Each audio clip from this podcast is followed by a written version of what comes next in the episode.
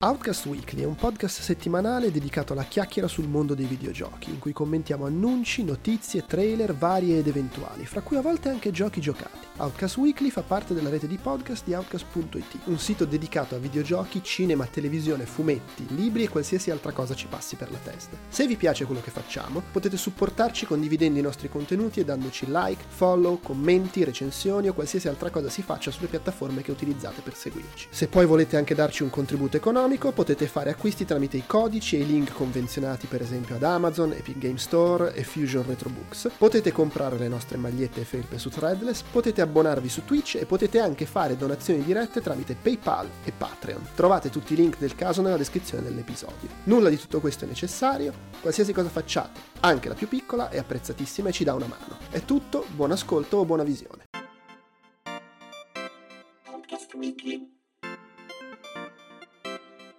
Weekly. Podcast Weekly. Podcast Weekly. Podcast Weekly. Podcast Weekly. Podcast Weekly. Ciao, io sono Alessandro De Luca e con me oggi c'è Andrea Maderna. Yo! E primo appuntamento dopo la pa- lunga pausa estiva, che è ancora estate qua, non so com'è a-, a Parigi, ma qua fa un cazzo di caldo ancora. Qua va e viene. Va e viene. Adesso è qualche giorno che si è abbassata la temperatura. Perché ogni- qua c'è, c'è il momento in cui arriva la giornata in, in cui c'è tipo l'uragano. No, cazzo, ho steso le cose fuori, stanno volando per tutto il giardino e, e si abbassa la temperatura. Poi ieri ha anche piovuto un po', per cui adesso si sta, devo dire, si sta bene. E andato- stiamo registrando il lunedì 18 settembre. E... boh, se ci state seguendo in diretta, dubito. Siete, siete benvenuti. Anche Eh, perché abbiamo, lo dicevamo prima abbiamo fatto la finta. Cioè, prima alle, alle 11 ho mandato il solito post dicendo le dirette di questa settimana e ci ho messo dentro alle 14.30 torna Outcast Weekly, forse, e poi alle 12 siamo andati online. Sì, abbiamo un po' di ca- la vita, la vita ci si mette di mezzo, Eh, quindi Diciamolo anche che allora, idealmente Outcast Weekly sarebbe tornato già la scorsa settimana, solo che i, i due fissi siete te e Francesco. Francesco sta avendo im- impegni, nulla di grave, però sta avendo i cazzi suoi, cioè i suoi No, impegni personali a cui deve eh. stare dietro.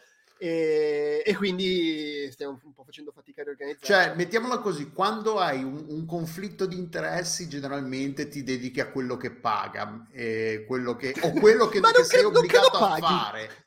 In realtà non non, credo paghi questo. Esattamente. Però vabbè, che sei insomma, obbligato cioè- a fare. Guarda, quello che dico sempre è che Outcast lo facciamo nel tempo libero, quando ci abbiamo voglia, e se- poi se riusciamo a dare regolarità alle cose, per carità figata, però se uno ha la vita che chiama, eh, non è un lavoro questo, e quindi... E va bene, dai, cominciamo con la scaletta. La scaletta è di roba recente perché l'abbiamo, avevamo la roba che- di cui volevamo parlare la settimana scorsa, però è diventata vecchia ormai. Però c'è un argomento vecchio di cui volevamo parlare che secondo me vale la pena di affrontare, eh, che è la- l'annuncio che c'è stato il- il ad- a, a cavallo tra fine luglio e i primi d'agosto della chiusura di ehm, Feminist Frequency di Anita, Anita Sarkeesian, Sarkeesian. Tu che sei che hai sentito, hai sentito come lo pronunciano gli americani? È Sarkeesian, Sarkeesian? Ma allora, tra l'altro io l'ho anche conosciuta, eh, non mi ricordo assolutamente. Beh, Comunque, facciamo che si dica Anita Sarkeesian. o Credo sia. Sarkeesian, anche perché il, ehm, come si dice, eh, immagino sia un cognome di origine non strettamente americana, ma del resto quale cognome americano di No, origine fondamentalmente sì, se non sei nato un nativo americano, tutto il resto non è. Eh no, infatti, però sai, loro hanno sempre questa cosa che li americanizzano i cognomi, tipo che, che classico esempio tutti i, i Wei- Weinstein, eh, Weinstein, eh. Per cui questo è Sarkeesian, essendo lei americana, poi non Sì, so infatti. se in origine era Sarkeesian, Sarkozy, Sar- boh, eh, Sarkeesian. Comunque, parlando di Feminist Fre- Frequency, è, importa- è, è una delle cose più importanti che secondo me sono successe nel... Quando è che ha aperto? Nel 2013 forse? Forse anche, anche sì, mi prima. pare di sì, mi pare, mi pare di sì. Eh, Dov'è che... Non lo dice, ma che cacchio? 2019... Allora, qui, 15 anni fa. 2009 hanno incominciato. Ha cominciato a pubblicare i video su, su YouTube nel 2009 e al Ninjas Archive non è fondamentalmente la prima persona Allora, allora, che... scusa, Dimmi. sono dieci anni dall'inizio di Tropes vs. Women in Video Games, Ok. 15 dal suo primo video su YouTube eh, con cui ha cominciato a farsi conoscere per Feminist Frequency, eccetera. Sì, perché è diventata famosa appunto con questa serie di video sulle- sui luoghi comuni narrativi che venivano adottati nei videogiochi. Che non è che i videogiochi li utilizzassero più degli altri me- media, perché comunque eh, cinema, ne- letteratura, questa, e in particolare aveva cominciato con quella che in inglese viene eh, chiamata la damsel in dis- distress, quindi la, pri- la donzella in pericolo, la donzella in difficoltà, questa cosa che arriva al personaggio maschile, eh, l'uomo che a salvarla perché la donna è incapace di eh, salvarsi da sola, di eh, salvarsi da sola e eh, eh, aspettate che intanto mettiamo il video in eh, parla tu Sì, dimmi così No, fai. che tra l'altro, nel senso, è una roba che uno... C'è sempre questo fatto che uno non ci pensa perché dici, boh, vabbè, ma io non è che sento il bisogno di identificarmi, eh. però è anche vero che io non ho mai... È sempre il solito discorso, no? Se tu sei un ragazzino di colore cresciuto negli anni Ottanta, o gay, o che ne so, no? non hai visto tante, eh, tante opere, tante cose in cui magari ti identificavi. Eh, se sei in me, ne hai viste a centinaia. E non è che è necessariamente una cosa a cui pensi attivamente, cioè io penso mi sto identificando con questa cosa, però inconsciamente un po' la vedi il fatto di rivederti o meno.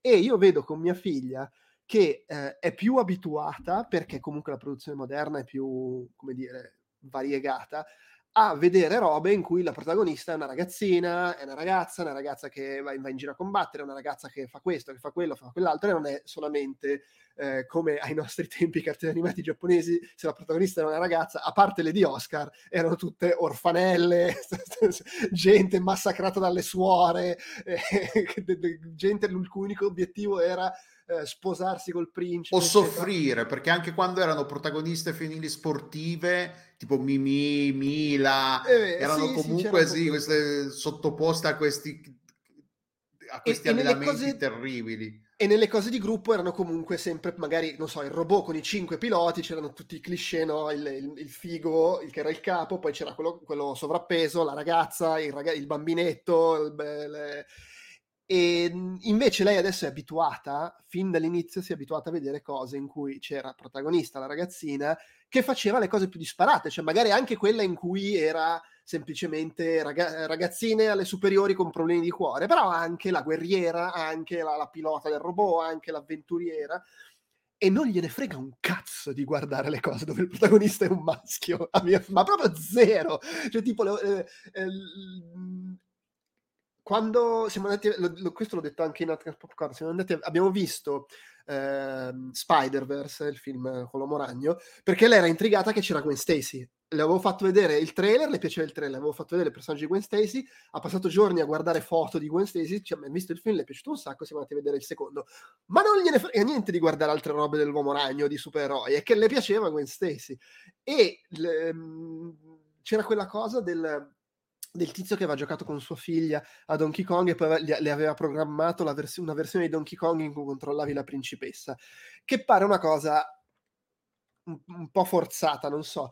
Ma in realtà, cioè, ho fatto vedere, mh, quando abbiamo fatto il retro outcast su Donkey Kong, siccome ci stavo giocando, mia figlia ha visto che ci giocava, gliel'ho fatto vedere, ci ha provato anche lei, si è divertita un pochino, però tipo la prima domanda che ha fatto era se potevo usare la principessa.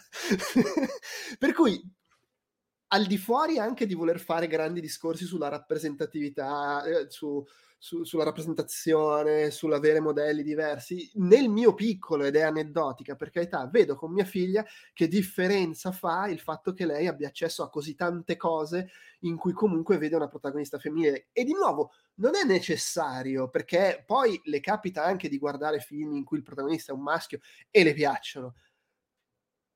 Però comunque questa cosa è normale, non è seppellita di film e di robe che le dicono che lei è la spalla comica, la le- quella da salvare, eccetera. quella che insegna all'uomo a, fa- a diventare bravo tipo il Trinity in, eh, in, eh, The Matrix oppure la protagonista di la, la coprotagonista di Lego, eh, Lego Movie in cui di nuovo la, la, prota- la, la, protagonista femminile sa fare già tutto quello che sarebbe necessario, ma deve insegnarlo a fare all'uomo perché è l'uomo che deve, fare, deve salvare tutti. No? Sì, sì, sì. Sì, cioè, per me il, la questione è, è, è, veramente così semplice, nel senso, eh, io sono d'accordo che non è necessario eh, avere un protagonista in cui ti, ti, identifichi letteralmente, anche perché poi il punto della, della narrativa è che eh, c'è lo strato, diciamo, letterale, oltre al quale però diventa universale. Cioè io posso guardare un film che parla dei ragazzini nel ghetto eh, con cui, grazie al come sono fortunato, non mi identifico, però poi dentro ci sono tematiche, rapporti e cose con cui trovo comunque delle empatie e finisco per identificarmi. Quindi di base è normalissimo che io posso, che ne so, giocare a Tomb Raider e non avere nessun problema col fare con la protagonista femminile. Però è importante avere le opzioni, è importante che l'intrattenimento non mi dica sempre che sono gli altri i protagonisti e non tu. non so come metterlo. Sì, e Feminist Anita Sarkeesian ha, lancia, ha iniziato a, a, diciamo, ha incominciato a, a, fare in modo che, questa la, che la discussione su questi argomenti fosse più comune nel mondo dei videogiochi, ma fosse anche codificata in un modo più accademico, che non fosse semplicemente una roba che eh, veniva discussa, se veniva discussa sui forum, sulla chatroom, perché magari nel 2009 ancora eravamo... IRC esisteva ancora nel 2009, si andava ancora su IRC, eh, nel, forse già tardi, forse eh, anche ma, cioè, ma, ma, magari esiste ancora, non ne ho idea.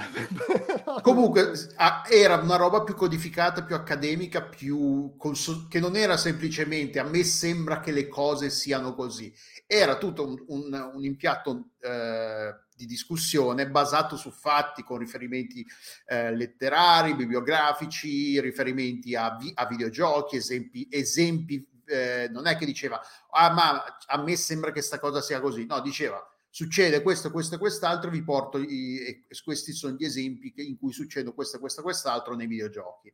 Eh, ovviamente questa cosa nel 2009 e poi nel 2013 era assolutamente rivoluzionaria e eh, racco- l'articolo che, a cui facciamo riferimento è su da Polygon, racconta anche di tutto quello che ha passato a Anita Sarkeesian e le, i suoi collaboratori e le sue collaboratrici a livello personale. Eh, io mi ricordo che le sue apparizioni spesso sono state, sono state cancellate perché c'era gente che minacciava attacchi a, ad armi con le armi o, o bombe o cose del genere, quindi lei ha passato anche... Cioè, immaginare che una discussione del genere su un, un passatempo assolutamente, tra l'altro non, dice, non era un argomento assolutamente, tra virgolette, innocuo, non è che diceva, ah, eh, eh, stiamo traviando le nostre...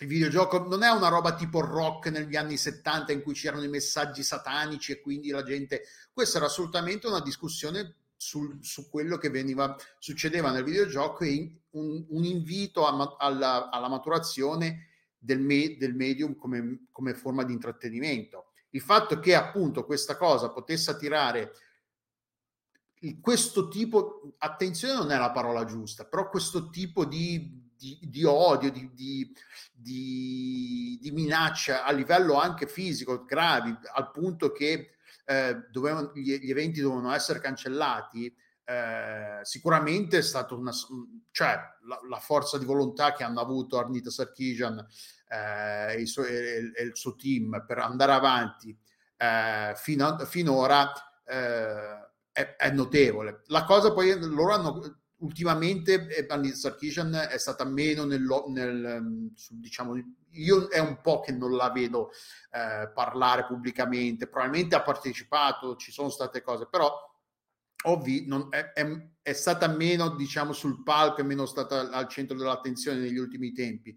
Era, per, perché ha smesso? Ha smesso perché fondamentalmente, secondo lei, eh, un po' non ce la fanno più a farlo, nel senso, mi sembra di capire che siano anche tutto il team, perché poi hanno messo su anche nel 2019 hanno aperto una, una, una hotline, eh, ecco la Games and Online Harassment Hotline, quindi hanno anche si sono es- hanno espanso il loro campo d'azione anche sul, eh, sugli abusi, eh, le molestie, gli abusi sessuali nel, nell'industria dei videogiochi. Quindi la gente che, che, le persone che partecipavano, cioè che lavoravano a queste hotline, sicuramente lo sappiamo di che tipo di eh, supporto, eh, il, il, supporto psicologico che loro devono dare alle persone che telefonano è comunque probabilmente pari a quello che devono ricevere loro poi una volta che hanno finito di lavorare, perché le storie d'orrore delle persone che hanno a che fare con queste storie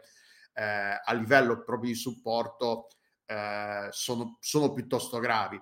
Um, e lei ha detto fondamentalmente un po' probabilmente sono stanche, vuole passare al prossimo capitolo della propria vita, vuole pro- magari dedicarsi ad altro e, e, anche probabilmente non so quanto possa essere vero, però il fatto magari de- della sensazione che loro hanno assolto il loro ruolo, hanno fatto quello che si eh, che, pens- che volevano fare magari non al 100%, però come dici tu, i videogiochi, ma anche nei media in generale, eh, c'è più consapevolezza del fatto che non puoi fare continuamente le stesse, raccontare le stesse storie con gli stessi protagonisti perché il pubblico fondamentalmente non è solo quel tipo di, di, di persone, quindi c'è tutta una serie di persone che si vogliono. Io a questo punto di vista, da questo punto di vista, non so se ti, l'avevi visto te quando Jimmy, Jimmy Kimmel, no, Jimmy Fallon aveva fatto quel video quando era il lancio del primo, ehm, del primo Black Panther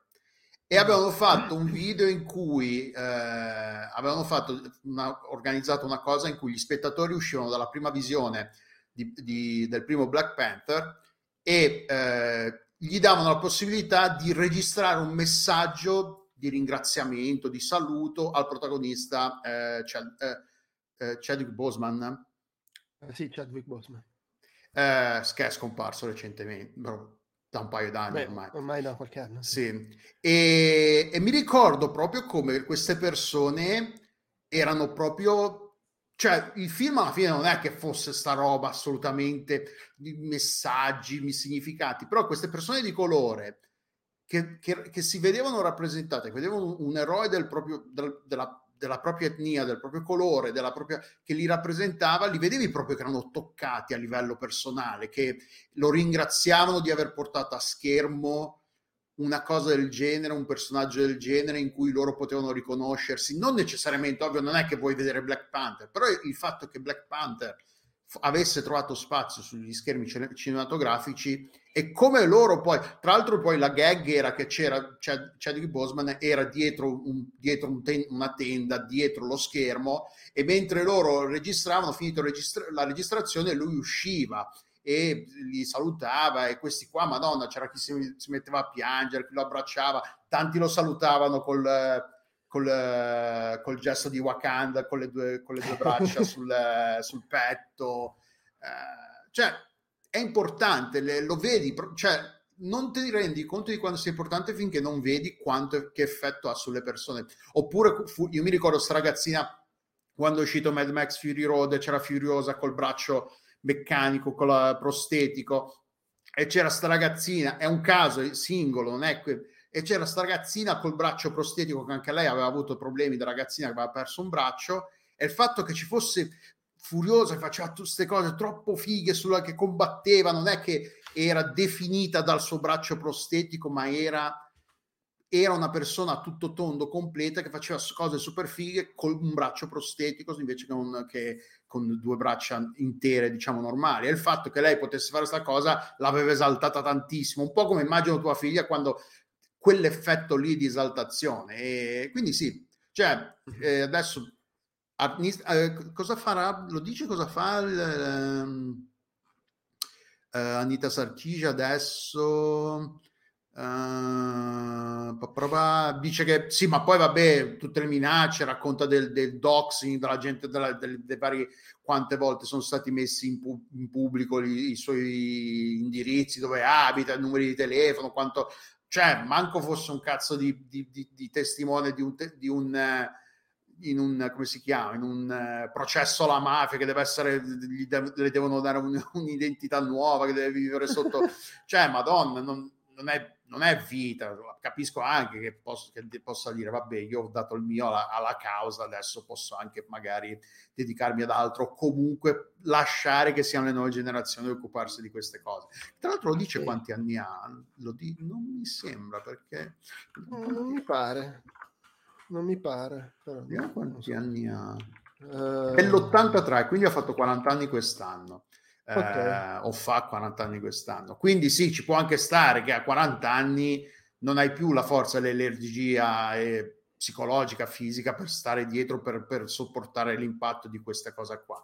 Eh, quindi, boh, da personalmente, boh, grazie a Anita Sarchigia, io mi ricordo, al tempo ero ancora su, su Twitter e ogni tanto seguivo le discussioni di, di chi diceva, ah, ma no, eh, in particolare c'era un, uno sviluppatore polacco che era che lavorava in People Can Fly, se non sbaglio era il director di, uh, di, un, di, di, un, paio di giochi che erano usciti, che avevano pubblicato loro, e lo, a lui non piaceva come quello che diceva Anita Sarkeesian, si sentiva, era la tipica, non era aggressivo, però era la tipica persona che si sentiva chiamata, si sentiva messa in... Eh, chiamata eh, in causa e diceva ma no, non all men, diceva no, non è sempre così, era quel tipo di discorso lì che secondo me è il mancare il, cioè non è che personalmente a te dice no, tu hai fatto un, per, un gioco del genere, vergognati perché hai fatto un gioco del genere col protagonista Bulletstorm, ecco, eh, mm. mi, è venuto in mente il titolo però era quel tipo di reazione ah no ma io ho fatto un, faccio i protagonisti i giochi con i protagonisti maschili quindi mi sento in colpa no non è vero, colpa, non è vero che facciamo queste cose così boh. era quel tipo di reazione però sì secondo me è, stato un una persona, un personaggio importante una persona importante nel panorama del per quello che ha rappresentato per il, il, il videogioco nella, come me, mezzo di, intra, di intrattenimento e di comunicazione sì, sì, no, uh, ass- assolutamente. Tra l'altro poi c'era, c'era, questa cosa, ricordo un sacco di gente che commentava, ah, questa qui odia i videogiochi. Mm, che, sì. e, e, poi, poi, vabbè, poi chiudiamo l'argomento, però eh, secondo, a, a, molti fatica a entrare in testa il concetto che tu puoi amare una roba e lo stesso criticarne alcuni aspetti. Non è che se ti sì, sta sì. sul cazzo una cosa che fa un videogioco, non può comunque piacerti quel videogioco e in generale i videogiochi e non puoi comunque sperare che migliori o migliorino in quell'aspetto specifico lì che consideri problematico, nonostante poi ti piaccia, ti ci diverti, ci giochi. Cioè, ma basta pensare... Ma, ma, ma che magari, magari poi è la stessa gente che dice uh, devi separare la, la, l'autore l'arte la, dall'artista. da, dall'opera e quindi puoi andarti a vedere il film di Roman Polanski anche se è uno che ha un passato dubbio mettiamola così con la, con la ragazzina. E mm, vedi, vedi che è possibile apprezzare una cosa anche se disprezzi un, un aspetto della cosa stessa però eh. combinazione adesso se ci state guardando in video sta passando il, la parte in cui nella prima puntata di Family eh, Frequency parla di Zelda. E è, indu- è, è innegabile vedere l'evoluzione del personaggio di Zelda dai primi giochi agli ultimi giochi, quanto è più attivo il suo personaggio, quanto è più, nonostante non sia mai il, la protagonista vera e propria, nonostante non sia, non la possiamo, non, non sia possibile controllarla e giocare con lei, è innegabile quanto sia più attiva, quanto sia più eh, attiva nella propria storia, di quanto prenda in mano le, le redini della, della, sua storia e del suo destino, in particolare nell'ultimo gioco, se avete visto qua, che ruolo importante ha nel, nella storia, che non è soltanto eh, eh, Link sono in pericolo, viene a salvarmi, è proprio una parte attiva della, della storia e della narrazione, senza fare troppi spoiler, però cioè, è innegabile rispetto all'evoluzione che ha avuto questo personaggio e il suo ruolo. Quindi non so se ovviamente se uh, Anita Sarkeesian possa essere, possiamo darle direttamente il merito, il merito tuo su Zelda è molto più una parte più importante nei, suoi gio- nei giochi in cui tra l'altro il suo nome, non c'è, il suo nome è, il, è, il, è la, la, base fondamentale della serie di giochi. Non so se lei sia, sia merito suo, però sicuramente ha, ha, ha contribuito all'evoluzione di tutto questo. Comunque sì, grazie ad Arnita Sartigian e vediamo se, eh, co- cosa, eh, se cosa farà in futuro, se magari si, si ritirerà, no, magari ritirerà perché a 40 anni purtroppo non, dubito che abbia fatto i milioni di dollari da potersi permettere di, di, di andare in pensione per il resto della sua vita, però auguri e vedremo cosa farà in futuro. Uh, Passiamo a roba che è successa di recente. La settimana scorsa ci sono state due mini conferenze, no, mini conferenze, sono alla fine eventi stampa, sono, delle, sono praticamente delle conferenze stampa senza la stampa, è una roba del genere. Ci sono i stati Direct, State of Play, quelle robe. State là. of Play, c'è stato il Nintendo Direct eh, Mhm. e lo State of Play, il Nintendo Direct appunto di Nintendo e lo State of Play di Sony. Eh, in cui hanno mostrato un po' di roba. Da quale, voi- da quale tu hai seguito? Mi sembra di capire che avevi seguito in diretta il Nintendo Direct o, o mi sono confuso? No, non ho seguito una fava in diretta, però ho guardato un po' gli annunci, qualche trailer. Ah, allora ne hanno discusso perché qualcuno tipo Francesco, Co- Giuseppe, forse anche Massimiliano ne avevano parlato. Mi sembra che ne avevamo parlato essere. di F- F-Zero. eh. Allora, Nintendo io da, Direct. da- da quando non mi pagano più per farlo, ho, ho un po' smesso di seguire queste cose. No, anch'io, anche perché poi li trovo assolutamente, cioè è un, è un argomento di cui parliamo spesso qua sul Weekly, che non li, non li trovo, non trovo che queste conferenze siano un modo produttivo di spendere il mio tempo, che è già limitato. Se devo pure passare a guard- tempo a guardare trailer di roba che magari di- non mi interessa, eh, preferisco guard- leggermi le- le- i resoconti e poi dire magari, ah, questo trailer magari di un gioco che potenzialmente mi interessa, perché poi non è che, non è che ti danno la scaletta e quindi ti dici, ah, mi collego alle 18.38 perché alle 18.38 mostrano il gioco. Magari ti tocca s- s- sciropparti 30-45 minuti di presentazione, arrivi alla fine e non c'è nemmeno un gioco di, di te ne frega qualcosa, quei 45 mo- minuti magari sarebbero stati spesi meglio. Eh, tra l'altro, adesso che mi viene in mente, c'è, mente, c'è anche stato lo showcase di Cyberpunk 2077 in cui hanno annunciato quando uscirà la versione 2.0 con Phantom Liberty, anche quello super hype, super figata, però di quello, tra l'altro non so se hai visto il trailer narrativo con Idris Elba, quanto è figo, sono tre minuti in, in computer grafica spettacolari, tra l'altro il- il- la qualità ormai che hanno questi trailer da fatta da gente che non è che fa che, che fa videogiochi e quindi non è che fa film, tra virgolette, però la qualità, del, la, la qualità dei pori, dei peli sulla faccia di Idris Elba è impressionante. Tra stai, poi stai parlando del gioco o stai parlando proprio di Idris Elba? No, no, no, della, realizza- della realizzazione, della realizzazione del, del suo viso, quanto è accurata e quanto è... Si vede che è computer grafica, però non è quella computer grafica che ti dice è lontana, è, è artistica abbastanza da, da- da essere piacevole da guardare senza però eh, cadere nella quella che in inglese chiamano l'uncanny valley, quella che ti rendi conto che è una roba finta è una roba, è una roba che sai che è finta, ovviamente, però è bella da vedere. Proprio. E poi, vabbè, Idris Elba è, bello come un dio greco, ci mancherebbe, ha carisma e tutto il resto. Però, proprio come è realizzato il suo viso, la- l'accuratezza, la precisione, i pori, i peli della barbetta che c'ha, i capelli, no, no, è, è super figo il trailer. Eh, tra l'altro, io sono super hype, per- ho già comprato Phantom Liberty. Sono uno di quelli che no, ma preordinare i giochi non dovremmo mai perché è sbagliato, e poi ci casco sempre come una, come una pera. Giustamente.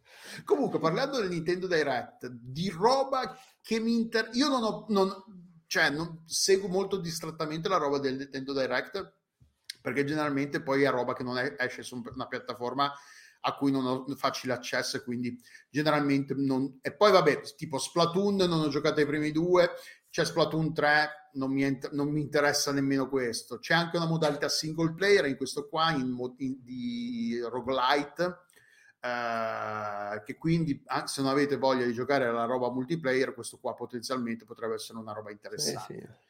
Una, roba che, una notizia che avevano già in- in- che avevano eh, annunciato, che non- ovviamente non, è entrato, non era nel Nintendo Direct, è che non ci sarà un DLC del- di Tears of the Kingdom, nuovo- l'ultimo Zelda. Mm, Quindi, vabbè. che magari di per sé, se vogliamo, è una notizia, perché ci sono sempre DLC cagate, roba aggiuntiva per questi giochi. Invece si vede che probabilmente gli, ci hanno lavorato talmente tanto perché le, le storie di. Pare che veramente su questo Tears of the Kingdom abbiano lavorato per una marea, una marea di tempo per fare in modo che non si rompesse in qualsiasi modo possibile. Basta vedere Starfield quanto è facile che si rompa ogni volta quando c'è questa, questa interazione.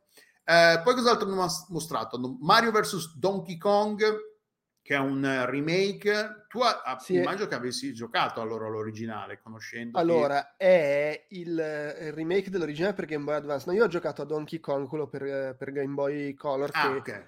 non è considerato ufficialmente, canonicamente parte della serie, però è dove è un po' nata quella, quelli- quell'idea lì del- di, Donkey, di portare avanti la serie Donkey Kong così ed era molto bello. Eh, È una bella serie, vabbè, remake. Sì, c'è un po' un, un- è un po' tutto un tripudio di remake e reboot, stavo guardando questo. Ah, sì, il game- sì, da- da- l'originale uscì su Game Boy Advance. Sì, è una roba in multiplayer Sì, in cui sì, possono giocare due giocatori.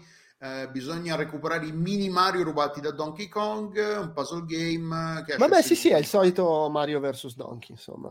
No, perché- Anche Ah. perché poi è, è l'originale. Mi chiedo se ci aggiungono... Vabbè, è sempre da vedere questi remake se ci aggiungono cose che sono dei seguiti in termini di meccaniche, però... eh, poi hanno mostrato Prince of Persia The Lost, The Lost Crown che esce il 18 Sì. gennaio 2024. Questo è quello che potenzialmente è quello che mi interessa di più perché esce- dovrebbe uscire anche su PC. Non, no- Sì. non dovrebbe essere un'esclusiva Nintendo. eh. No, non credo. È, una- è una- è un po' il Prince of Persia Metroidvania. Eh, tra l'altro è fatto da uno studio di Montpellier che stava lavorando anni fa insieme a Jordan Mechner a un possibile reboot di Prince of Persia. Se ne parla nella sua graphic novel anche. Eh, poi quel progetto era, era saltato, però loro alla fine, non so, poeticamente sono finiti a fare una specie di reboot di, di Prince of Persia che sembra carino e ha questa cosa che volendo si ricollega ad Anita Sarkeesian che una volta tanto in Prince of Persia non sei il, il principe che deve salvare la principessa ma è il principe che è stato rapito e, e tu sei uno che deve salvare il principe di Persia che è stato rapito e non è l'eroe del, del gioco come, come, come al solito volendo. E questo aveva- è, una, una- è una cosa di cui abbiamo già parlato io e Francesco quando Sì, sì, sì, mostrato per la prima volta, se non sbaglio, a- nel uh, Game Showcase uh, Summerfest o quel Sì, cacchio forse, che era a forse all'Ubisoft eh, Forward no, vabbè sì comunque l'anno Comunque ne avevamo parlato Francesco e le varie, eh, a- i- i vari an- si- simili anteprime, chi ci ha giocato, chi ha giocato una versione pre- eh, di anteprima, eh, sono tutti commenti piuttosto positivi. Pare che sia molto molto bello questo.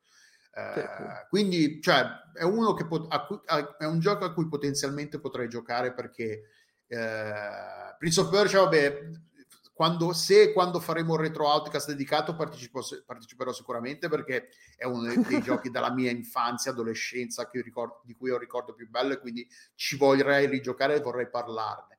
Quindi Prince of Persia ha un po' fa- questo fascino su di me. Del...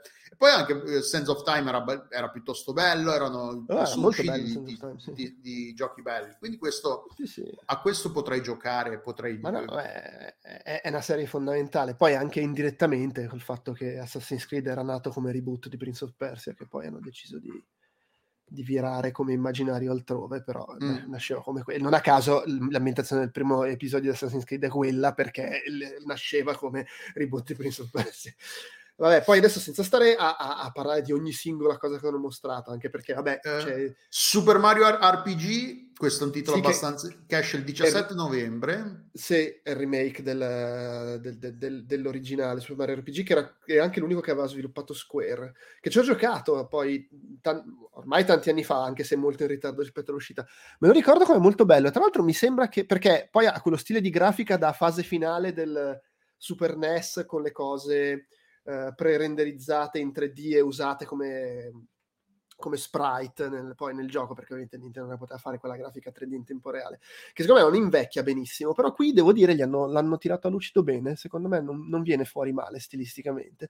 Poi il gioco era molto carino e aveva in realtà già tante cose che poi sono tornate nei Paper Mario come, come idee il fatto di dover usare il tempismo nei combattimenti, l'uso di, di- di tutti gli elementi del mondo di Super Mario per farti il party e, e andare in giro. Secondo me era, era- era molto bello, quindi mi fa piacere che, che torni. Peraltro, c'è, le- nello stesso direct hanno anche fatto vedere il trailer del remake di Paper Mario, il portare millenario, che era il secondo Paper Mario col per GameCube. quindi comunque no- non, si, non si lasciano indietro nulla. Cioè, c'è anche la raccolta degli Another Code, che erano queste avventure. Tra l'altro il Paper Mario mi ricordo, se non sbaglio, quando ci, stav- ci stavano lavorando, stavano lavorando la localizzazione, se non sbaglio ci ha lavorato una mia amica ed ero in Nintendo in quel periodo. Mi ricordo che Eh. ci stavano lavorando, o forse era il primo, conf- non so se era il primo o il secondo, il primo quando è uscito. Ah, Eh, il primo Paper Mario era quello per Nintendo 64. allora eh, sicuramente allora sì sì è il portale millenario sì, sì, sì, perché era Nintendo Europe non, non eravamo ancora in- a Francoforte per Nintendo sì, è il 2004 il, il portale. Sì, sì, allora sì, è, è esattamente quel periodo lì. Tanto salutiamo lì- Alex in, eh, in chat. In chat. Anche lì Super Mario RPG non è ufficialmente parte della serie Paper Mario, però cioè, se- secondo me non si può negare che Paper Mario comunque abbia pescato a piene mani, quantomeno come sistema di gioco, da quello che faceva Super Mario RPG, per poi farci le sue, le sue cose. Però sì, c'è, allora, abbiamo menzionato questi, poi, poi eh, la- c'è la raccolta di Another Code, la, la raccolta remastered dei primi tre Tomb Raider, eh, Madonna. Tomb Raider. Porco Sì, sì. Che tra l'altro eh, le- il primo Tomb Raider aveva già avuto un, un remake con Tomb Raider Anniver- Anniversary, che era il secondo dei tre del, del reboot di metà anni 2000, prima che facessero poi il reboot nuovo recente. Però questi sono proprio dei remaster un po' ripuliti, tirati a lucido de- de- dei tre originali. Eh, La- l'hardware Switch dovrebbe farcela farli girare. sì, penso eh. di sì, penso di sì. Poi c'è un nuovo Contra che eh, a me non piace molto graficamente, però mi sembra che come stile di gioco voglia essere proprio fedele ai primissimi Contra. C'è Luigi's Mansion 2 HD. E che cazzo! c'è il nuovo WarioWare, vabbè. eh, C'è F-Zero Wario- 99. Sì, che sembra quasi una presa per il culo. Cioè, a me F0, secondo me, è molto adatto a questa a questo filone del, del Battle Royale che, con 100 giocatori che ha fatto Nintendo ultimamente, che ci hanno fatto Mario, Tetris, eccetera, che sono tutti, devo dire, divertenti e secondo me F0 ci si presta benissimo perché comunque gareggia con 99 concorrenti, in più con la dinamica di F0 della modalità in cui alla fine del giro l'ultimo ri- rimane tagliato fuori, sembra potenzialmente fichissimo. Però cazzo, F0, cosa, quanti anni sono che la gente spera che facciano un nuovo F0 e Nintendo suca? Eh, E poi quando glielo lanciano è sta roba con gli sprite, roba... Cioè, ragazzi, F0 Climax per Game Boy Advance è del 2004 ed è l'ultimo che è uscito, perché e l'ultimo casalingo F- era F0 GX del 2003 per, Game, per eh, GameCube. Cioè, nel ventennale dall'ultimo F0 fanno uscire un nuovo F0 ed è l'F0 per Super NES rifatto a Battle Royale. Bello, ma andatevene anche un po' a fanculo. Secondo me il commento è questo. Eh, poi c'è Princess Peach Showtime. Ecco, quello a me fa piacere. Eh, tra l'altro, sempre molto Sarkisian come cosa. Eh, infatti, stavo per dirlo. Si combinazione Credo si, sia si il, ricol- il secondo gioco in assoluto, eh, quantomeno significativo, con protagonista Princess- la principessa Peach. perché, perché quelli c'è- sportivi in cui puoi utilizzarla non contano, immagino. No, e poi non, è- non sono comunque dedicati a lei. A lei come protagonista, sì, è vero. Eh, giusto. c'era eh, Super Princess Peach per DS, che tra l'altro era molto carino. Eh, non mi viene. Ah, io non ti posso aiutare perché non, so, non, Non, non credo, ci, credo siano gli unici. Allora, vedo che c'è questo Princess Toadstool quando ancora non era manco degna di avere eh, il nome Peach, che era. eh, ah, cioè, hai capito? Era, era eh, una roba eh, in- in- basata su Super Mario Bros. 2 che si trovava da McDonald's, cioè vabbè, ok. Quindi sì, c'è, eh, c'è stato sostanzialmente Super Princess Peach per DS e quasi vent'anni dopo esce questo su Switch, il che dà un po' l'idea. che esce il 22 marzo 2024 questo. Sì, e sembra molto carino, mi sembra avere un po' l'approccio dei, mm, eh, dei Yoshi, eh, di cercare, o anche dei Kirby, di, di cercare uno stile grafico particolare, di metterci dentro un sacco di idee di gameplay, eh, sembra molto, a, a mini, molto si- situational come, come meccaniche, cioè c'è il livello in cui combatti, il livello in cui costruisci roba, il livello in cui Peach fa l'investigatrice e indaga, non lo so, secondo me potrebbe essere divertente, sicuramente ci giocherò con, con mia figlia che tanto Sì, per, infatti stavo per con, dirlo, sì. con l'aneddotica si è divertito un sacco con, col film di Super Mario Bros.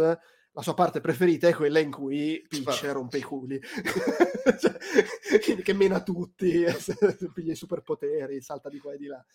E poi l'ultimo, Wario, WarioWare Move It, che Sì, mi che sembra di capire sia una roba bella, che interessa. Io non ho mai giocato a Sì, sì, no, beh, sono sempre divertenti i WarioWare. Tra l'altro abbiamo deciso, così lo segnalo qua per la prima volta, abbiamo deciso che faremo un retroutcast dedicato all'originale WarioWare, più o meno quel nel periodo in cui esce. Questo qua esce il 3 novembre.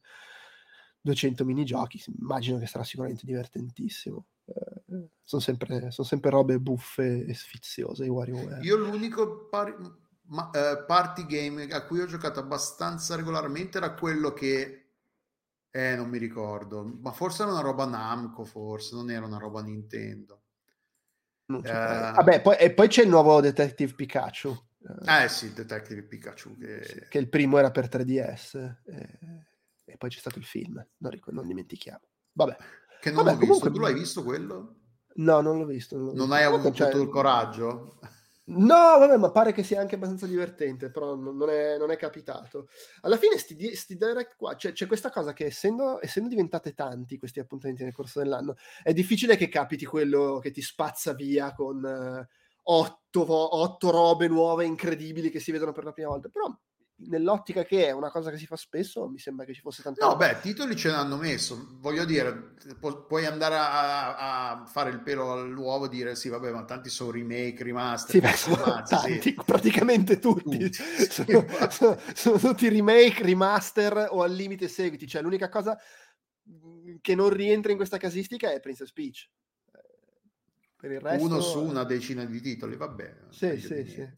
Però. E questi comunque sono, è la roba, fondamentalmente la roba first party, è tutta roba loro, perché poi ovvio non è che su Nintendo Switch esce solo la, la roba loro, esce un, esce un No, è sacco- chiaro, sì, sì, sì. esce- escono un sacco di indie attraverso lo shop, per dire Vampire Survivors è uscito ad agosto, se non ricordo male a metà agosto anche su Nintendo Switch, cioè di roba su Nintendo Sì, Switch sì. ne esce. Ci sono tante, una delle voci Scusi, di non, di, incontrollate. di non, eh, Scusa, dire, di non first, di non first party c'era Prince of Persia e un paio di cose indie tipo Horizon Chase 2, e questo Spy Cross Ania Operation Memories che mi sembra una roba mh, incredibilmente giapponese. Infatti è di Ci giocherà. Luca Cerutti sicuramente allora. Però eh, eh, A, a proposito di Nintendo Switch, usci- era uscito sta voce non- non co- assolutamente non confermata e che non si sa quanto possa essere vera, che Nintendo pare abbia mostrato a porte chiuse svilu- a qualche sviluppatore, a un po' di sviluppatori, il nuovo hardware a Colonia Mm. durante la Gamescom. Beh, sapere sarà vero, ma sicuramente se è davvero ormai le voci su questo hardware incominciano a essere un po' troppe insistenti, cioè sono piccole. Beh, ma c'era, c'era anche stato mostrato. coso. Guillemot aveva detto dopo che il secondo Mario Rabbids ha, ha venduto forse un, un pochino meno di quanto sperassero, adesso non, non mi ricordo, però mi pare che lui aveva, era- aveva fatto questa uscita in cui diceva che aveva parlato con Nintendo, che avevano provato a convincerlo a farlo uscire sulla nuova console e lui invece aveva, deciso di farlo uscire anche questo su Switch. E l'aveva detto in una maniera tipo forse un po' me ne pento, però non so. Eh, quindi no, vabbè, ma poi è chiaro, cioè, arriva prima o poi. eh. Beh, Tokyo Game Show adesso quando è? Il Tokyo Game Show eh, 2023 quando è? Beh, è a settembre di solito. Eh, infatti stavo guardando, ma c'è già stato? No, credo sia nei prossimi giorni. Eh, Eh, 24 settembre, dal 21 al Oh, 24. comunque, allora, eh, quando hanno presentato Switch, l'hanno presentato online, non, cioè non con eh, un fiero che hanno fatto vedere la roba online, ed era fine ottobre del 2016. E la console poi Eh. uscì?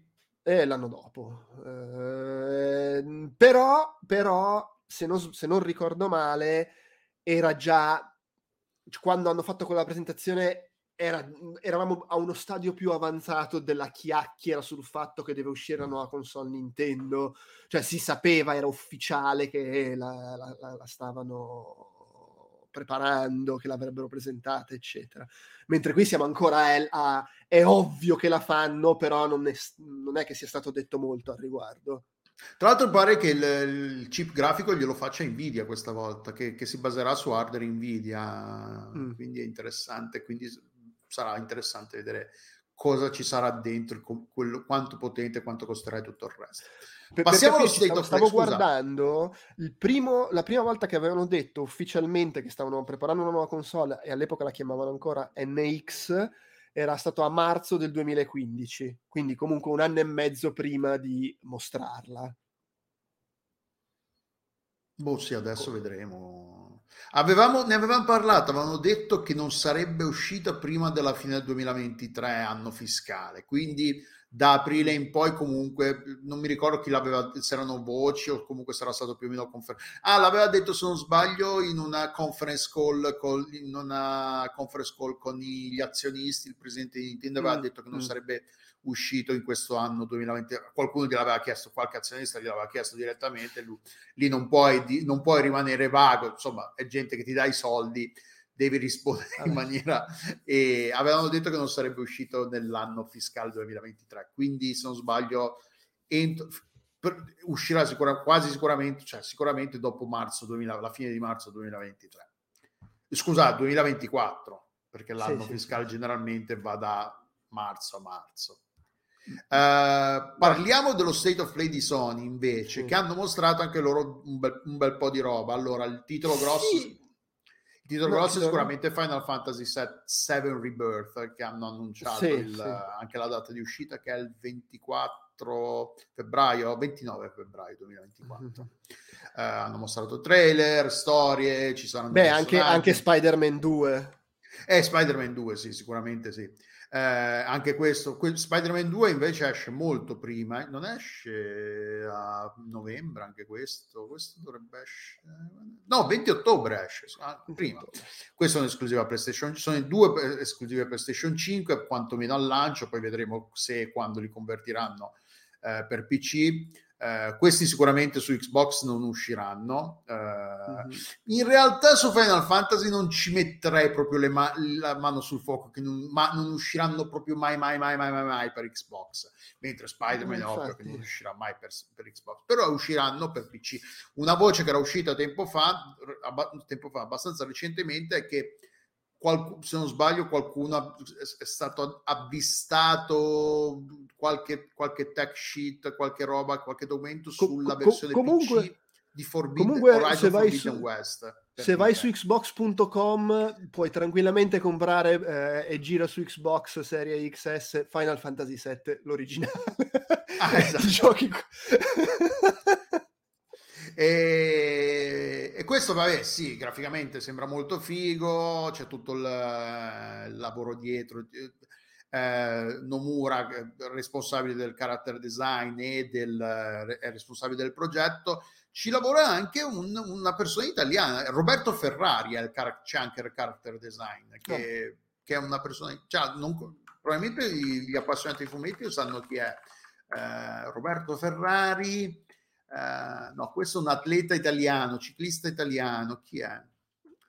Imprenditore, scrittore, no, non è, non è una persona che, il, cui nome salta fuori tra i primi, con- tra i primi eh, conduttore radiofonico. Comunque sì, c'è, un- c'è anche un italiano tra il, che, ci- che è importa- in un ruolo importante che ci sta lavorando. Beh, Poi, Roberto al- Ferrari, la, la leggenda della... eh, Ho cercato Roberto Ferrari fumettista e mi esce Roberto Ferrari, la leggenda della Tatsunoko. Non so se la leggenda sia lui o, no, o è una cosa su- su- sulla leggenda della Tatsunoko.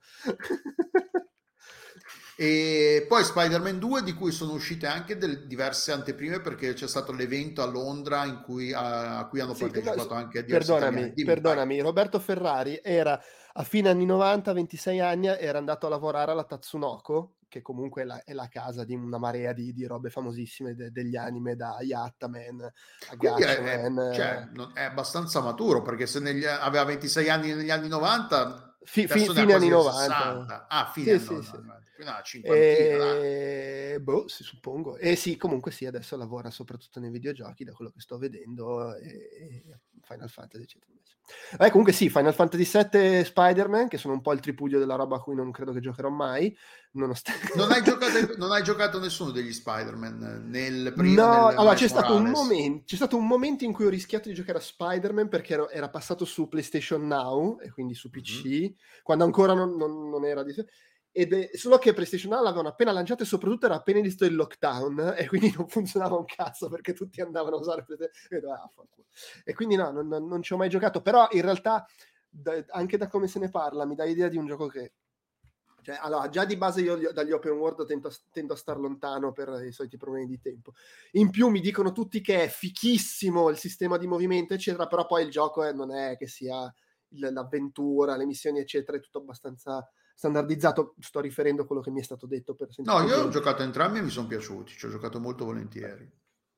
Mi, tra l'altro, mi Miles eh. Morales su PC, a Miles Morales ho giocato su PC tra le offerte, l'avevo preso in offerta sull'Epic Game Store. Ma invece di Eh. stare a commentare le, le singole cose, anche perché poi onestamente eh, non, non mi sembra ci sia nulla. A parte vabbè, Baby Steps, quello del Eh, panzone. no, aspetta, quello che volevo dire, a parte Final Fantasy VII e Spider, che per carità sembrano comunque fichissimi se ti interessano, eh, le, le polemiche, ho visto polemiche su due cose. Uno, Ah, la gente che, seguito io. la gente che si è incazzata perché, ma come puoi aprire lo State of Play con Baby Steps? Ma che è sta roba? Che è il nuovo gioco eh, a cui fra gli altri hanno lavorato Bennett Foddy che aveva fatto, eh, come si chiamava il gioco suo? Eh, quello che dovevi salire sulla, sulla montagna, eh, sta- sta- stavi dentro il pentolone, agitavi il martello. Eh, oh signore, eh, mi pare fosse suo. ehm, Getting Over It with Bennett Foddy, che lui fa sempre questi giochi basati sulla difficoltà del movimento, non saprei come altro descriverli. E qui è un gioco in cui è difficile camminare, vai in giro ed è difficile camminare. Mi- da quanto cap- cioè, da come si vede il personaggio che si muove sul, nel trailer, secondo me controlli il piede sinistro con la levetta sinistra del controller e il piede destro con la levetta sì. destra. E devi, con- devi fare in modo che il personaggio. Baby steps è quello che beh, in inglese è un'espressione per dire un passettino alla volta, un, Sì, eh, sì. per dire una cosa del genere. Eh, tipo eh, quando dicono ah, ho incominciato a fare sta cosa che non sapevo fare, però un baby steps alla volta, incominci piano piano, impari. È anche usato anche in senso ironico quando qualcuno dice, ah sì, per dire, quando magari eh, i- tornando a Arnita Sarkeesian, quando adesso, ah, adesso magari gli sviluppatori annunciano, e adesso ci sarà anche un personaggio femminile non giocabile, e dici prendendoli un po' per il culo, vabbè, baby steps, si comincia dal personaggio femminile non giocabile, magari il prossimo sarà giocabile, per dire queste Eh, cose sì. un po' così. Però sì, Beh, è, boh, è me sembra- sicuramente un gioco un- che si- non si prende molto sul serio. Allora, ha dato fastidio a quelli che guardano lo State of Play per Spider-Man, Final per Fantasy Spider-Man, VII, sì. per eh, Tales of Arise, per coso anche quell'altro, eh, insomma per tutti quei giochi là, che- e, lo, e lo capisco, però secondo me bisogna anche un attimo astrarsi da quello che ti interessa a te e dire come si fa ad aprire questa roba. Oh, eh, è un gioco in realtà che ha avuto un seguito enorme da quello che ho visto eh, online fin da quando hanno iniziato a mostrarlo, perché vabbè, è la classica roba che è, buffa e diventa virale. Per cui secondo me non è che sia necessariamente sbagliato aprire mostrando sta cosa eh, in uno show mostrato online, però oh, eh, ognuno, giustamente poi ognuno abbia quello che, quello che gli interessa. L'altra cosa che ho visto che ha fatto un po' di, incazzare un po' di gente è che propongono il Separate Ways come DLC per Resident Evil 4 Ah, che sì. per, per chi non so se tu ti ricordi Resident Evil 4 era uscito in esclusiva su GameCube poi l'avevano convertito su PlayStation 2 che su PlayStation 2 aveva, il, aveva di bello che era in 16 noni di brutto che faceva cagare nel senso la, la conversione era quella che era perché era meno potente la console e ci avevano aggiunto mi pare già su PlayStation 2 questa missione extra in cui controllavi Ada e fa- ti faceva vedere era tipo parallela al gioco principale ti, ti faceva vedere cosa faceva lei mentre tu andavi in giro a impazzire usando il protagonista di Resident Evil 4 è Leon no? Leon, sì. E, e poi era uscita la versione Wii, che era sostanzialmente la versione GameCube del gioco, con aggiunti anche i controlli Wiimote, non mi ricordo se opzionali, e con dentro anche la roba di Ada. Io, tra l'altro, ci avevo giocato su. Se non sbaglio, avevo giocato molto in ritardo la versione GameCube su Wii. E mi ero fatto prestare da qualcuno la versione Wii per giocare alla roba di Ada. Che No, avevo giocato, io ci avevo giocato a GameCube e di questo DLC non avevo perso Allora, le tracce. Il discorso è, questa è una roba extra che avevano aggiunto per le versioni successive.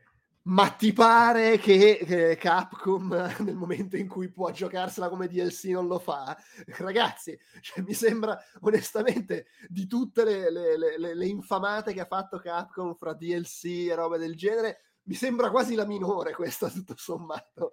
E tutto sommato lo vendono anche a poco perché costa, costerà 10 euro, 10 dollari. eh, Poi dipende anche da quanto dura. No, Magari beh, è- allora, è- di- cioè, il discorso è di suo, secondo me, è una cosa che come DLC da 10 dollari tutto sommato se li merita. Io me la ricordo di media lunghezza, cioè, ci, ci sta. È chiaro che sta sul cazzo e dici, vabbè, ma non è che l'hanno fatta apposta, esisteva già.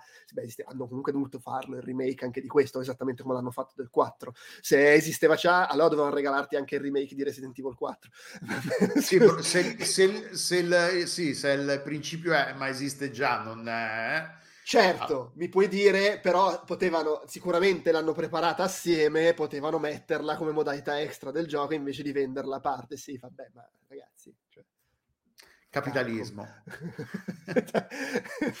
Poi, onestamente, non è che sia una roba fondamentale, anche perché uno mi dice, fosse un remaster, cioè ti ripubblico Resident Evil 4 alzando la risoluzione, allora lì io mi incazzerei se mi facessi il remaster di Resident Evil 4 e poi il DLC del remaster della modalità di ma vaffanculo, mettila nel remaster, mi fai la raccolta complessiva, che poi è quello che è successo su Wii. E, essendo il remake, boh, non lo so, lo trovo meno, meno scandaloso che quello che alla fine non era un DLC perché all'epoca non li vendevano come DLC, ma era sostanzialmente il DLC di Resident Evil 4, te lo vendono come DLC del remake, il remake del DLC è il, remake, è il DLC del remake. Boh, vabbè, cioè non compratelo se vi sta sui coglioni sta cosa. Ehm, Tanto poi lo Mm, comprate. Altra roba interessante, boh, Foam- ha mostrato Foamstars, Go- Ghost Avatar. Runner 2, Non Avatar so che se- è praticamente Far Cry, Far Cry su Sì, Pandora. A, a me ha fatto venire, a me è sembrato, sai cosa? Eh, più Mirror's Edge su Pandora. Ah, ok. non so, mi è sembrato avere un po' sto movimento, t'arrampichi, salti, salti addosso, gli freghi la roba. Però sì, boh, eh, magari è carino. È un gioco di cui si vociferano un sacco di problemi a livello di sviluppo. Del resto immagino che nell'idea iniziale sarebbe dovuto uscire assieme al primo, di, cioè al secondo Avatar. E Eh, immagino che sarebbe dovuto uscire successo. insieme al film. eh. Sì, sì, per carità, poi ne devono uscire altri due di film, per cui c'è un momento lo trovi in cui pubblicarlo questo. Eh, però, boh, eh, è anche vero che magari ti- mh, il- la quantità smodata di soldi che ha fatto il film ha anche un po' tranquillizzato Ubisoft nel dire, vabbè, diciamo che potrebbe avere successo sta roba, diamogli ancora un po' di tempo per svilupparla bene, non ne ho idea. Non ho- non E questo esce il 7 dicembre 2023, quindi siamo, Sì, siamo sì. a tiro ormai. uscirà a dicembre, vabbè, eh, come è uscito più o meno sotto Natale anche, anche il film. eh, Vediamo. Mm, sì, ha un anno, praticamente un anno esatto da- di distanza. Beh, sì, sì, era, era quello il periodo. Eh, e carino mi è sembrato Ghostbusters Rise of the Ghost Lord. Sì, cioè, mi sembra una roba che fare gli acchiappafantasmi in VR è un gioco VR, tra l'altro, va detto. Sì. Eh, giocare multiplayer, quindi sia in gruppo, si- chissà come verrà gestita l'incrocio, se incroci i flussi in VR. come, sarà, come sarà gestita sta cosa? Perché Eh, sarebbe una cosa particolare. Comunque, sembra, dal trailer sembra una cosa interessante, sembra una cosa Sì, sì. Che Sì, fun- poi- divertente che può funzionare in VR. Cioè, mi ci vedo Sì, a sì, giocare a fare il- l'acchiappafantasmi in VR, insomma, sembra una roba divertente, anche perché di giochi dei- degli acchiappafantasmi io ho un, ho un ricordo pessimo tipo del, del tie-in del, del secondo, mamma mia, una roba vai pure sull'onda Ah, dell'entusiasmo. ce non che il ce- sec- ce l'ho anche per Amiga. Ah, io Amiga non mi ricordo se era per Amiga o per Commodore 64 l'avevo preso. No, però- vabbè, eh, allora per quel tipo di roba lì, multi-evento, tie-in di film, ho, ho messo- ho avuto a che fare con roba Con roba peggiore. sì, alla fine, boh, so, non ho un ricordo pessimo, però vabbè, sì, era comunque quel tipo di cosa lì. E poi, poi c'era il trailer dell'open beta di Foam Stars che ricordiamo essere eh, Splatoon con la, con la schiuma di Square. è, è quello che succede quando ordini Splatoon su Wish ti arriva Foam Stars E, e c'è, c'è anche l'annuncio dell'open beta che inizia Sì, sì. dal 29 settembre al 30. Ah no, allora dal Fino al 29 primo settembre ottobre. al 1 ottobre e dal 30 settembre al 2 ottobre. Sono due... Ah no, ma, mannaggia al cazzo. Allora, dal 29 settembre al- all'1 Primo ottobre, dal 30 settembre al 2 ottobre, dal 30 settembre al 2 ottobre ci sono i vari orari. In Ita- ah no, allora in Italia è dal 30 settembre. eh, Ah, per- perché per, per- il fuso orario. cambia l'ora. Allora, quando è che passiamo all'ora legale? Perché Ma che ne so, ma chi se ne chat. frega, dai, è, è lo Splatoon degli stronzi. Comunque dal 30 settembre al 2 ottobre fondamentalmente in Italia.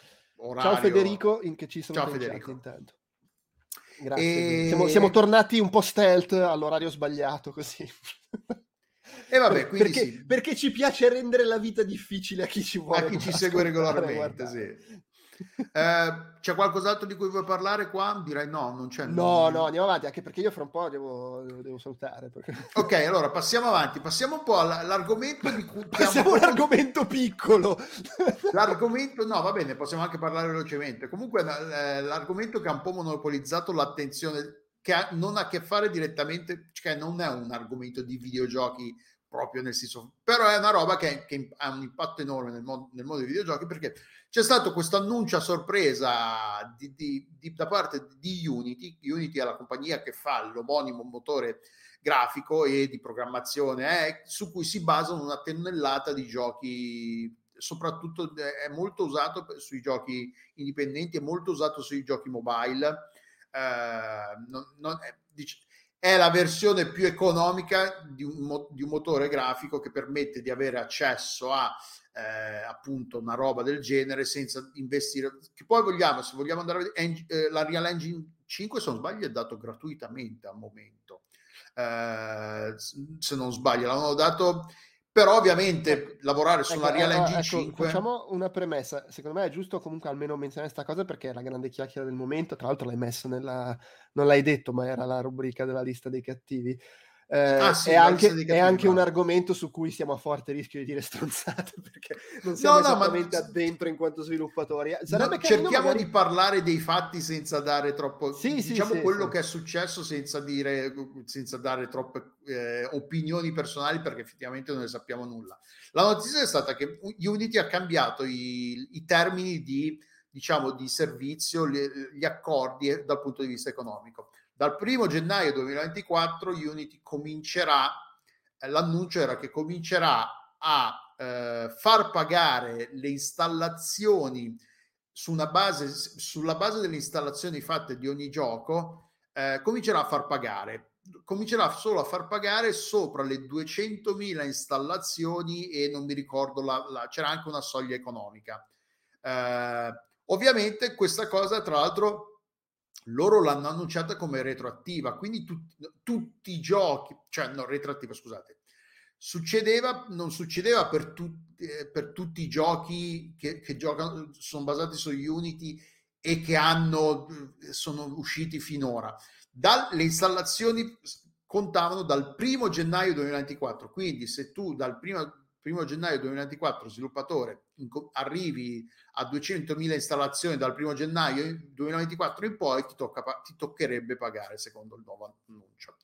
Ovviamente la cosa è stata eh, presa eh, male, diciamo, non, non è stata presa bene dalla comunità di sviluppatori, anche perché questa cosa non è stata discussa con la mu- comunità, non è stata una cosa che, che gli sviluppatori eh, gli sviluppatori a- sapevano, avevano ricevuto delle- dei- un preavviso, era stata discussa con loro. eh. È stata una cosa che Unity ha eh, annunciato unilateralmente, è un cambio, quello che viene definito in termini, in termini diciamo più o meno tecnici, è un cambio un- unilaterale dell'accordo. Fondamentalmente Unity dice abbiamo cambiato l'accordo così se, eh, se vi pare, sono un po' cazzi vostri.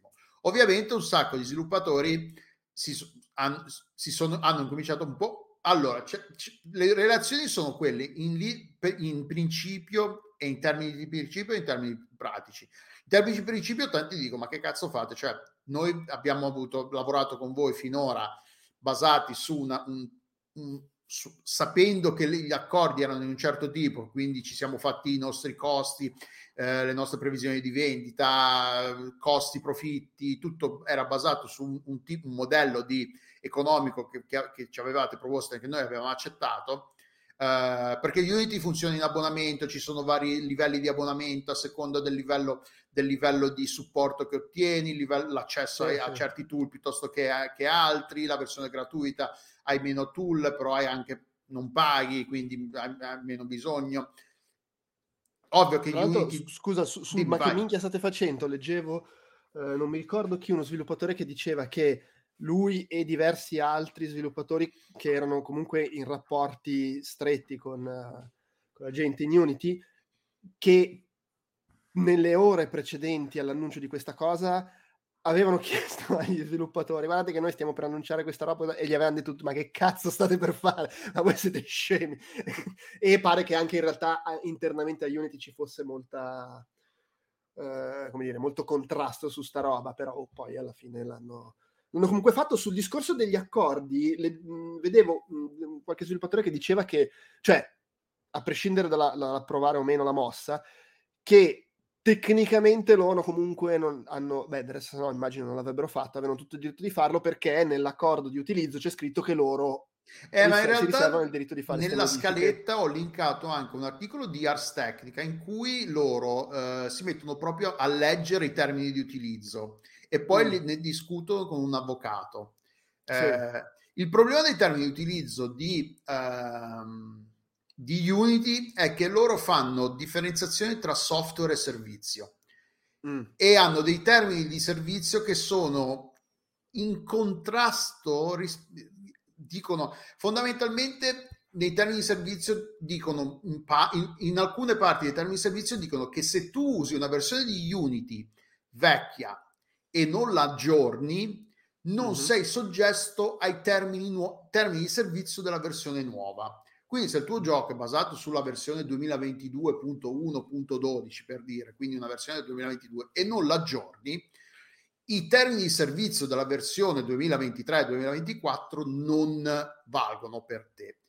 Però c'è altre parti di- del, del, del termine di servizio che invece dicono che anche se non l'hai aggiornato, comunque i termini di servizio eh, valgono anche per te, i nuovi termini di servizio. E appunto la- il- l'avvocato dice che queste cose, quando prepari, quando scrivi questi termini di servizio, devi proprio evitare questi conflitti di, di- di- di norme, di, di- di- di clausole, perché poi appunto sono imp- impugnabili in tribunale, tutti i cambiamenti che fai magari vanno all'aria perché appunto sono, Eh, ti, sì. te li impugnano, ti portano in tribunale e la corte dice ma che questa roba qua è scritta col culo, non ha valore legale, quindi va tutto all'aria e le vostre, i- chi, chi vi porta in tribunale ha ragione. Eh, tra l'altro notizia di oggi che Unity, vabbè, la, la solita fesseria che dice ah, vi ascoltiamo, abbiamo, ricev- abbiamo, scor- abbiamo capito il vostro feedback, cambieremo. La- la- vi leg- leggiamo il, la- il coso di scusa, allora, eccolo qua.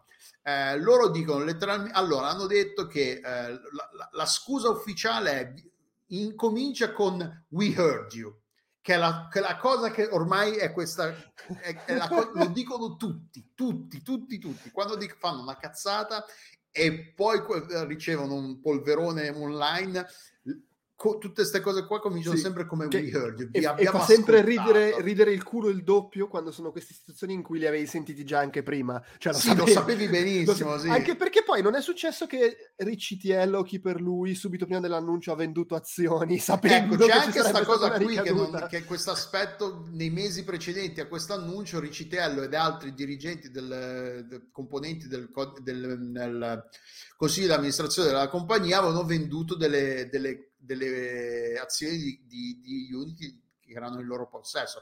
Quindi c'è pure questa cosa dell'aspetto dell'insider trading. Loro sapevano che questa cosa sarebbe andata in, sarebbe stata annunciata, sare- sapevano che sarebbe stata presa male, quindi sapevano che si aspettavano che le azioni di Unity avrebbero perso valore e quindi le hanno vendute prima che la cosa eh, diventasse pubblica. Quindi, cioè, Yuji Naga fa, ormai fa storia, queste cose qua, figurati. Quindi, pote- cioè, pote- non so se qualcuno li, li abbia denunciati, però qualche, qualche testata giornalistica ha fatto notare appunto questa cosa qua. E la scusa dice: We heard you, vi ascoltiamo, ci, scon- ci scusiamo per la confusione e rabbia che le- la, le- la- nostra runtime fee policy, che non so veramente come tradurla in italiano, la nostra eh, clausola, la nostra clausola di, di, costi di runtime che abbiamo annunciato, eh, causati dal nostro annuncio di, di martedì. Vi ascoltiamo, stiamo parlando internamente con i nostri membri del, eh, team member, i membri della nostra squadra, della nostra comunità, i clienti e i partner e faremo dei cambiamenti e faremo delle, delle modifiche a questa a questi, uh, a questa uh, politica. Pol- non è poli- policy, perché loro usano policy, però è eh, queste nuove clausole, diciamo. Eh, ne, con- condivideremo con voi un aggiornamento nei prossimi giorni, nel prossimo paio di giorni. Grazie per il vostro eh, feedback onesto e critico. E c'è Trent, eh, Trent Custers che è di Jump eh, è League of Geeks che è il porco Giuda in inglese è of Jump Light Odyssey Studio League of... allora League of Geeks è lo studio Jump Light Odyssey è il gioco mi sembra di capire e Trent Casters dice chiaramente non c'era confusione cioè lo sapevamo tutti ve l'abbiamo detto chiaramente cioè sapevamo, non è che avete creato confusione, eravamo, sapevamo benissimo, abbiamo capito benissimo quello qual era il vostro intento, era far pagare, cambiare i, i termini dell'accordo per farci pagare di più e, e tirare fuori più soldi. Tra l'altro l'ECTL è quello che mesi fa aveva dato dei fucking idiots agli sviluppatori che, cito in inglese, uh, we're leaving money on the table, quindi tradotto in italiano diceva ah, aveva dato dei cazzoni, degli, dei, dei, dei, delle teste di merda agli sviluppatori perché a, a, a, suo modo di dire, a suo modo di vedere, lasciavano dei soldi sul tavolo, non, facevano pa- non tiravano fuori tutti i soldi possibili e immaginabili dai loro giochi, quindi probabilmente non ci mettevano le microtransazioni, non ci mettevano il servizio, tutte le, le, le, le cose, la pubblicità continua, perché poi un'altra cosa che è uscita oggi è che la Federazione degli Sviluppatori Europea ha, ha fatto una, non so se in, in forma ufficiale o, o, è solo una cosa che hanno, di cui stanno parlando, eh, si è rivolta all'Unione Europea per, per, vedere se questa cosa è legale, può essere, se è una cosa che, su cui l'Unione Europea può dire la sua e può dire no, non potete cambiare i termini dell'accordo così quando come cazzo vi pare, senza senza preavviso, senza... cioè, tra l'altro, quando un cambio è così radicale e va a impattare in maniera così concreta e radicale che potenziali guadagni di, di, degli sviluppatori.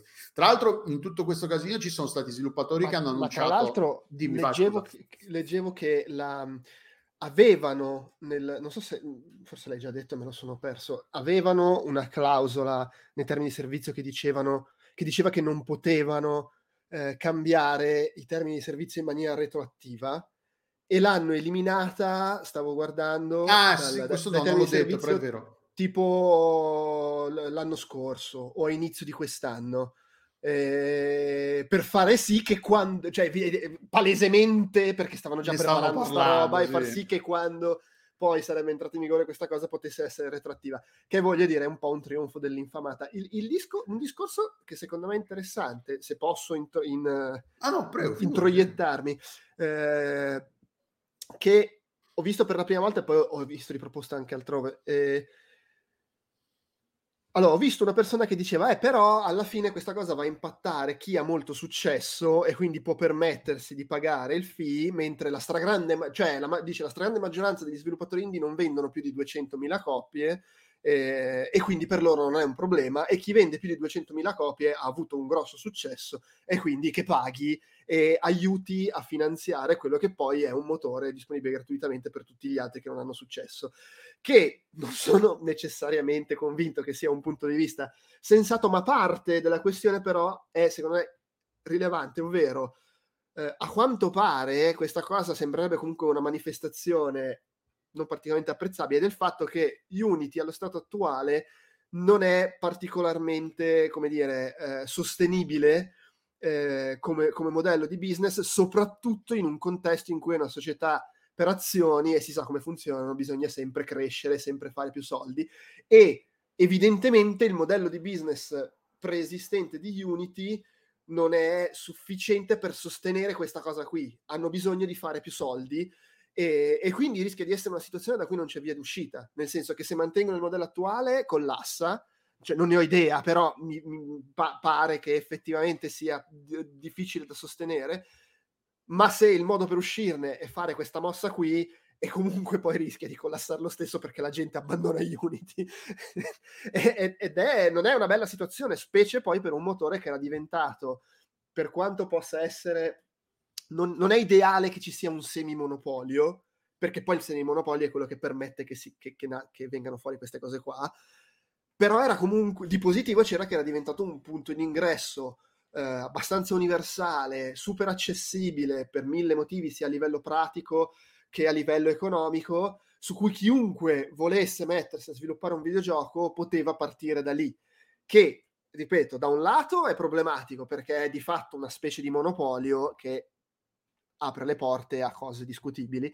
E dall'altro però era una cosa comunque secondo me era è ancora una cosa positiva e, e che, che, potrebbe essere un peccato perdere. Fatto sta che eh, se tu sei, che ne so, quelli di Among Us, probabilmente te lo puoi permettere di pagare. Beh, loro, però cosa, lo, loro, loro comunque, loro sono stati, sono stati, super vocali contro, nonostante siano quelli, perché vabbè, evidentemente lì diventa una questione di principio.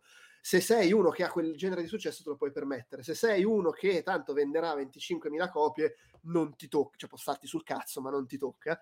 Eh, però per tutti quelli che magari o sperano di vendere più, cioè è anche, diventa secondo me anche una questione di principio. Tu puoi anche venirmi a dire sì, ma se vendi 200.000 copie te lo puoi permettere, sì, ma il punto è il principio, il punto è togliere ulteriori soldi agli sviluppatori, perché poi il problema è anche che c'è sempre poi la nostra questione del eh, vai su Steam e ti ciucciano la, la, la percentuale, vai di qua il 30% è su Steam, il, il 30%, vai sugli App Store e ti ciucciano l'altra percentuale eh, è un'altra percentuale di guadagni che viene tolta agli, agli sviluppatori. Non lo so, poi di nuovo, io ne sto parlando senza esserlo. Tra l'altro, un altro aspetto che non abbiamo parlato è che, leggendo un po' in giro, è abbastanza chiaro che Unity non ha ancora una metodologia eh, approvata, concreta e, e solida per accertarsi che que- come vengono conteggiate queste installazioni. Perché se non sbaglio c'era stata una conversazione, uno scambio di conversazione, loro e la risposta era forse nella, nella, FAQ, nelle domande frequenti, c'era questa cosa, sì, poi ci mettiamo, ne discutiamo, perché la preoccupazione degli sviluppatori, di alcuni sviluppatori è le copie piratate che vengono installate, come ma infatti, funziona? Ma perché? Cioè, perché non fare per copia venduta e fare per copia installata? Che me stai cogliona? Ma scusa. Ma infatti copia, la copia install- la, per copie installate è, sul- è, folle perché devi avere un back-end, devi avere tutta una, un'infrastruttura. In EU. Chi, è che, che, chi è che si occupa di, di, Tra l'altro non è spiegato chi è che si occupa di, contro- di, di mettere su un'infrastruttura per... Sono gli sviluppatori che devono tenere conto delle installazioni e poi scriv- mandare a Unity il numero ma tu ti immagini uno sviluppatore che deve mettersi a contestare ogni singola installazione che gli arriva perché dici no ma questa copia io magari non l'ho venduta ma poi come cazzo fai? cioè ti arriva eh, copia X no, suppo... cioè, non, non, ne ho poi c'era tutto idea. il discorso delle, delle copie vendute nei bundle delle copie delle robe fatte nel, per, per uh, beneficenza le, le copie cioè, installate su Game Pass no in teoria no le copie installate su sì. Game Pass, anche quelle non dovrebbero contare, però è, eh. tutto, un, un, è tutto un ma quelle, ma quella, ma quella, c'è tutta una serie di ma che loro non hanno ancora, è chiaro da come lo dicono nella, nella, nella FAC, nella, nelle domande frequenti, non hanno un, un modo sicuro perché, Beh, dicono, perché? poi ne discutiamo con gli sviluppatori su caso per caso, ma ci, ci vedi. Ma perché? Ma... Perché questa è una roba che per prepararla dignitosamente, cioè per avere pronto le risposte a tutte queste cose, per, per avere neanche le risposte, per avere già nel momento il sistema. in cui annunci descrivibile come funziona questo sistema, lo devi fare collaborando con gli sviluppatori, ma non lo potevano fare perché se andavano dagli sviluppatori a dirgli collaboriamo su sta roba, gli sviluppatori mandavano a fanculo per direttissima e quindi la annunciano così con tutta la merda che gli riarriva addosso di conseguenza. Sono quelle cose là. Ma cioè, a me la, la, l'aspetto delle, delle, delle, del fatto che perché fondamentalmente da come, da come si legge è Unity ti conta le, co- ti conta le copie, le, le installazioni e poi sei tu sviluppatori che gli devi andare a dire ma no guarda che c'è un tot di copie installate piratate e sei tu che glielo devi dimostrare in qualche modo e come fai? Cioè a me sembra tutto, è una roba talmente eh, boh non lo so, fatta col culo è il modo che mi viene più, più, più la prima cosa che mi viene in mente è un modo, cioè posso capire che la compagnia debba tirare soldi fare più soldi in qualche modo. Tra l'altro c'è, un, c'è una, nel, nel, nell'articolo riguardo la Federazione degli sviluppatori di giochi europei eh, fanno chiaro riferimento a come questo modo, nuova, questa, queste nuove clausole dell'accordo di Unity sembra, fa, sembra pensato apposta per spingere gli sviluppatori a implementare il sistema di, eh, di Unity basato sulla pubblicità. Quindi in modo da che il, loro hanno questo sistema, a quanto ho capito, un sistema che viene implementato nei videogiochi che mostra che se giocate a un gioco free to play su, su una piattaforma mobile eh, che, viene, che, che, vi mostra le pubblicità ogni, per dire girate la ruota della fortuna due volte al giorno, la prima volta è gratis, la seconda volta te la dà te la dà se guardi 30, 30 secondi di pubblicità. Quello, se non sbaglio, è una roba che viene supportata, è una delle cose che è fatta Unity. Però non tutti lo fanno i, i giochi, magari qualcuno sa cosa non la vuole implementare. Questa cosa qua, viene, secondo la Federazione degli Sviluppatori Europei, dice se aumentano i costi di utilizzo di Unity e non hai un modo di un modo eh, fa, diciamo, non hai un sistema di monetizzazione all'interno del gioco, questa cosa qua è la cosa un pochino più immediata e facile da implementare, però ma ci sono tanti sviluppatori, tornando al, al, discorso dei fucking idiots che lasciano i soldi sul tavolo di prima, di ricitiello, appunto questa è una cosa che loro magari non vogliono fare, perché a loro basta fare un po' di soldi e non vogliono fare tutti i soldi possibili e immaginabili e non vogliono mettere la pubblicità nel loro gioco. Certo, eh, sì, sì.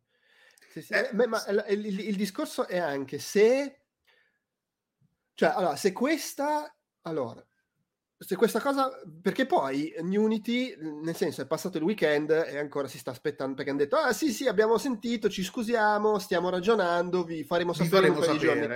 Ma andate a fanculo. Comunque è passato il weekend di panico, gente che cerca di capire come muoversi su Godot, perché poi, sai, un conto è, dici, mi, mi sposto su Unreal o su Godot per i miei prossimi progetti, ma se sei su un gioco che stai sviluppando da due anni e lo stai sviluppando su Unity, è un bel dito al culo scoprire che non vuoi più svilupparlo su Unity perché è successa sta cosa.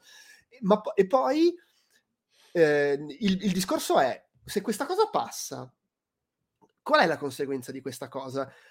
Al di là del per il singolo, è che Va- aumenteranno probabilmente a dismisura, come dici tu, i giochi che dovranno affidarsi alle microtransazioni, agli abbonamenti, alle robe, che secondo me è una cosa positiva eh, in linea generale, e in, in, in più eh, il rischio è che poi altri seguano il percorso tracciato da Unity.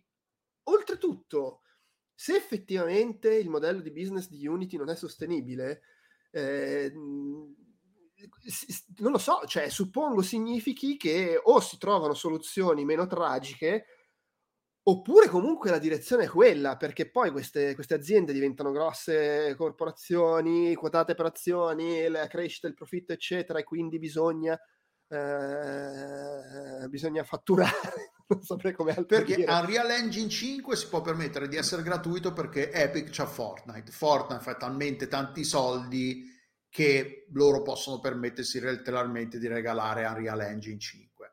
Eh, poi ovvio magari c'è un adesso non, non, non conosco però la, la, la, versione base l'accesso a base a Unreal Engine 5 è gratuito io e Joppe possiamo scaricarlo e metterci a fare il gioco di Outcast volendo in Unreal Engine 5 senza pagare una, un soldo poi magari se paghi hai accesso a supporto più rapido ci sono ovviamente sicuramente ci saranno dei benefit se gli dai dei soldi. Non è, loro non ti, sicuramente, sono abbastanza sicuro che Epic dice ci vuoi dare dei soldi? No, non ne vogliamo, grazie sicuramente ne prenderanno se glieli vuoi dare, però Unity invece appunto è una roba che è, anche più facile da gestire, ha, ha, ha risor- richiede risorse hardware molto inferiori, non è, è una roba appunto che Unreal Engine 5 non ci fai giochi mobile, appunto, è quella la sì. del genere. Ma poi Unity eh, cioè, è, è- è strausato dagli indie, dalle medie produzioni, è usato nelle, nelle scuole, è usato cioè, anche molto al di fuori dal, dal- dal semplice letterale sviluppo di videogiochi che vengono poi messi in vendita. E que- tutta questa roba ri- rischia di, di- di- di- magari non di collassare, però insomma, secondo me eh, cambierà tantissimo lo scenario. Parlando un attimo delle, delle reazioni, allora, gli sviluppatori di Among Us hanno pubblicato una, una- una dichiarazione ufficiale in cui dicono che loro si possono permettere di... eh, la- la- hanno fatto abbastanza soldi, la dimensione dello studio è abbastanza grossa da potersi permettere di togliere Among Us dal- dagli store su cui è presente, trasferire il gioco su un altro engine e poi ri- rimettere il gioco sul- sul, eh, sugli store.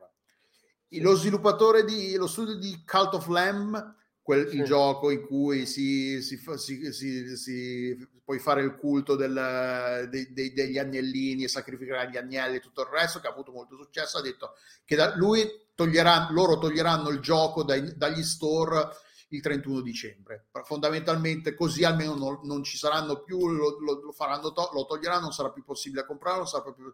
Però a quel punto fun- come funziona? Le installazioni comunque chi, chi l'ha comprato e lo in- reinstalla, come funziona? Cioè c'è tutta un- una serie di... Sì, sì. è- Basta toglierlo dagli store oppure chi ce l'ha e lo reinstalla, te lo pigli Ma tra culo lo l'altro, se ci pensi, è, è paradossale perché uno dice loro fanno questa cosa per prendere soldi dai top seller e i top seller stanno dicendo no, fanculo, noi, noi passiamo un altro motore.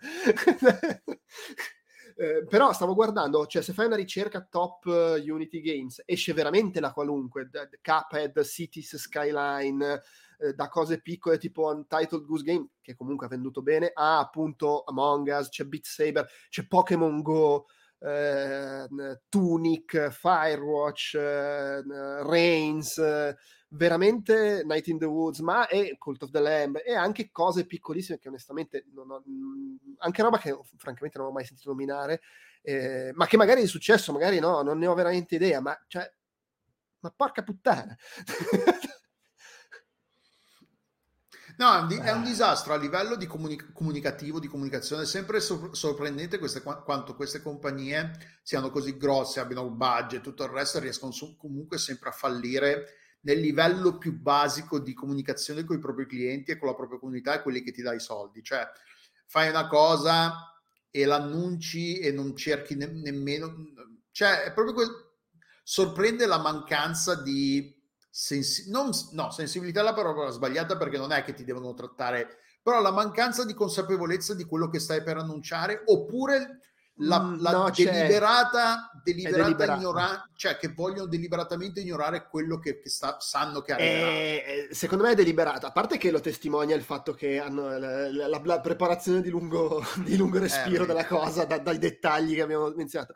Ma poi lo sai, e ripeto, eh, non è secondo me una cosa che potevi preparare in, eh, in stretto contatto e collaborazione con i vari sviluppatori, perché era chiaro che, gli che ti avrebbero dato contro. Eh, quindi senti, noi la vogliamo fare, vaffanculo, annunciamola e poi si fa, si gestisce la situazione. Eh, ma il sistema per conteggiare non ce l'abbiamo, non, è- non è un problema. sono gli sviluppatori che ci mandano le, le email col. Eh, col noi mandiamo, noi di mandiamo fattura, poi fate, è, Noi come il, è come il fisco, noi, noi, Sì, noi noi la multa ve la mandiamo, poi vedete voi. Lì diventa la, la tattica tipo, eh, ma io l'ho pagata sta roba, e il- ah va bene, dopo sei mesi ti, ti riarriva, ma cazzo ma l'ho pagata, Dopo- e ti prendono per sfinimento finché alla fine non decidi di pagare, per levarti la multa dai coglioni. Guarda che secondo me c'è anche un po' questo. Che sembra che No, ma sicuramente- è veramente una tecnica questa, eh? Questa cosa del, secondo me, è un po' questa cosa, è un po' come le tecniche del fatto che non ti ricordano che ti si rinnova gli abbonamenti e quindi poi ti arriva la mail di, di- di- e, e trovarla- trovare l'opzione per disdire gli abbonamenti è sempre infognata, e, cioè c'è sempre queste te- tattiche, veramente vergognose. Ehm, Boh, Comunque. vabbè, vedremo. Anche perché poi c'è la co- il casino è esploso da, mm, L'annuncio martedì gio- l'hanno fatto. Esatto, è esploso da, da- da po- da una settimanina, però in realtà la cosa è totalmente ancora in evoluzione perché appunto si, sta- si stanno, si stanno aspettando quel paio di giorni che Unity ha detto ci vorranno prima di dare un ulteriore. Perché allora la, la- la- la scusa l'hanno pubblicata su Twitter eh, il- all'una e, e- e 13 del mattino del 18 settembre, quindi l'hanno pubblicata stanotte in Italia. Eh, quindi era, do- era domenica, era domenica sera, tipo in, eh, l- negli Stati Uniti, domenica notte, domenica sera negli Stati Uniti. Quindi il fatto che l'abbiano pubblicata comunque di domenica è anche un po' bizzarra questa cosa qui, che, la- che qualcuno abbiano, cioè è un po' strana sta cosa, però... E quindi nei prossimi giorni, quindi tra, tra vediamo entro mercoledì dovrebbe, sì, ma immaginiamo che Vedremo. dovranno, ah, pubblicheranno, le- che poi bisogna vedere come lo cambiano. Però no, eh, cioè, da una parte cioè, c'è anche questa cosa qua, sembra un una cosa talmente fatta male e che sembra un po' disperata, una mossa un po' disperata. Questa cosa qua non sappiamo più come tirare fuori i soldi da questo business, facciamo questa cosa qua che è terribile, però è l'unica, l'unica modo che vediamo che riusciamo, siamo riusciti a trovare per far, per far soldi. Perché poi, boh, non lo so, aumenta gli abbonamenti, perché così veramente, cioè, è- è- la- secondo me aumentare i vari tier di abbonamento sarebbe stata la cosa più, più boh, non lo so, aumentali. Perché ci sono i vari abbonamenti, tipo 1500, per tipo quello base, quello gratuito che tipo per dire i giochi che hanno Unity nel- nello spla- gli splash screen, quelli che quando lanci il gioco escono i, i nomi degli sviluppatori, il nome del publisher. Se esce Unity è generalmente perché chi ha, ha usato Unity no- ha, un, ha un livello di abbonamento che non include la rimozione del, del logo Unity. Perché è, è una delle cose che puoi togliere è il punto, il fatto che hai usato Unity per fare il gioco se paghi abbastanza. È uno dei livelli, è uno dei, dei, dei benefit dei livelli più alti di abbonamento. Quindi chi paga meno ah, questa cosa la deve lasciare. Però è, cioè, questa mossa è- lo, lo sapevano che era una mossa del merda e l'hanno fatta comunque perché secondo tu sei di questa opinione, anch'io, eh. Però sì, boh, a me sembra una mossa abbastanza disperata. Poi vabbè, non, ho- non ho accesso ai loro eh, risultati finanziari, non ho controllato, non è che mi sia messo a controllare quanti soldi fanno. Però la mosca la- era così grossa che l'ho vista persino io da- nello nello schermo. e cioè, appunto, il problema è che sono compagnie che sono quotate in borsa e se, non- in se sei in borsa, se non fai crescita continua, anche se, i- i- se non è una cosa che, che ti puoi effettivamente aspettare, che le compagnie continuino a crescere sempre costantemente in maniera... ehm, gro- cioè devono essere anche incrementi consistenti della crescita. Quindi cioè tutti si aspettano di fare sempre più soldi, sempre più soldi, e se la compagnia cresce magari un po' meno, perché lici- tra l'altro Unity aveva licenziato diverse persone tempo fa, non è che è una compagnia, cioè le mosse per tagliare i costi per aumentare prof- la- i profitti le hanno fatte evidentemente, eh, però non sono abbastanza per- al loro modo di vedere, eh, io non, non discuto. Eh, sicuramente no, sicuramente è una compagnia che probabilmente è in, è in salute, nonostante questo fanno ste robe.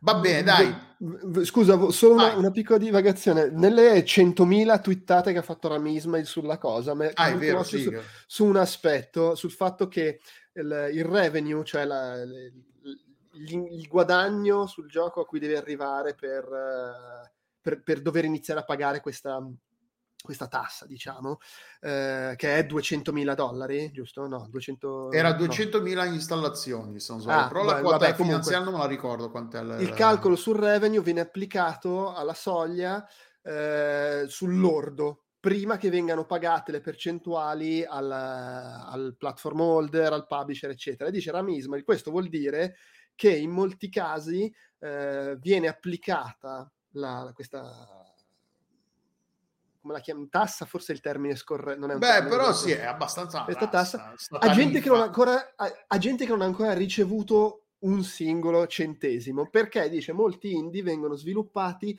eh, secondo un recoup scheme in cui il publisher investe una certa quantità di soldi, dice tipicamente 200.000 dollari per i- gli indie più piccoli, e, e viene fatto un accordo su come dividere il- i soldi che entrano dalle vendite dopo la pubblicazione. Tipicamente eh, c'è una percentuale che il publisher riceve prima di essere rientrato del suo intero investimento e una percentuale che il publisher riceve dopo che è rientrato del suo investimento, dei- per esempio dei 200.000.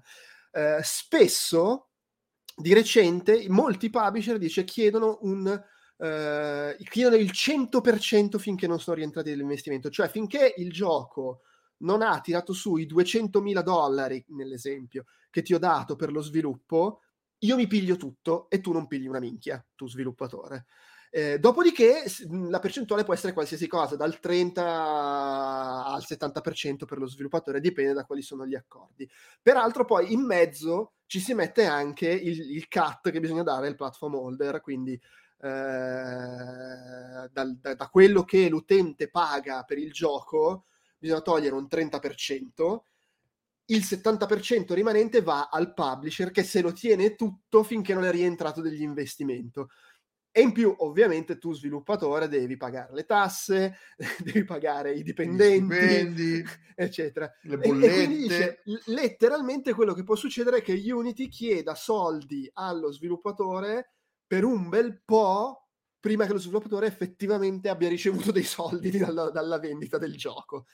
Che pure questo dice non è proprio il massimo, dice que- qua è proprio, almeno questa è la sua lettura, è che in Unity hanno detto, hanno guardato ai soldi che fa, che ne so, Genshin Impact eh, o appunto magari Among Us, hanno detto noi vogliamo una bella fetta di quei soldi, vaffanculo tutti gli altri, invece di fare magari, invece di dire alla comunità degli sviluppatori, ragazzi, noi questo modello attualmente non è sostenibile, eh, studiamo un modello di eh, revenue share in base al quale possiamo, magari scalato a seconda delle dimensioni, in base al quale possiamo continuare a campare tutti. Ah, perché loro, cioè, loro l'abbonamento è a quota fissa, diciamo, probabilmente immagino che l'abbonamento non, non- non ci sia un...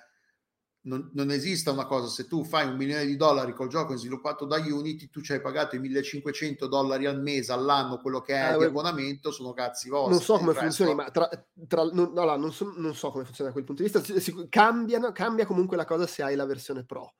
Sì, sì, sì. Eh, d- d- tra, l'altro, di- tra l'altro, aggiunge Ismail, uno che sta in un accordo del genere, che non sta vendendo un soldo dal gioco perché deve aspettare che il publisher rientri, di certo non si può permettere la versione Pro di Unity. quindi Allora, gli, individui per- sono sul sito di Unity per, i- cioè sul plans and pricing. Allora, la versione Pro per, in- indi- per individui singoli e, e squadre è un miliardo, è, sì, scusate, è 1877 euro all'anno per sit. Quindi immagino per, eh, per, per computer su cui è installato eh, Unity per sito immagino per computer installato quindi se hai un team Sì. 10 persone e lo, vuoi 10 licenze sono 18.000 euro all'anno che già è un discreto No, Enter- la versione Enterprise è Industry, quindi probabilmente che ti dà molte più, più opzioni. eh,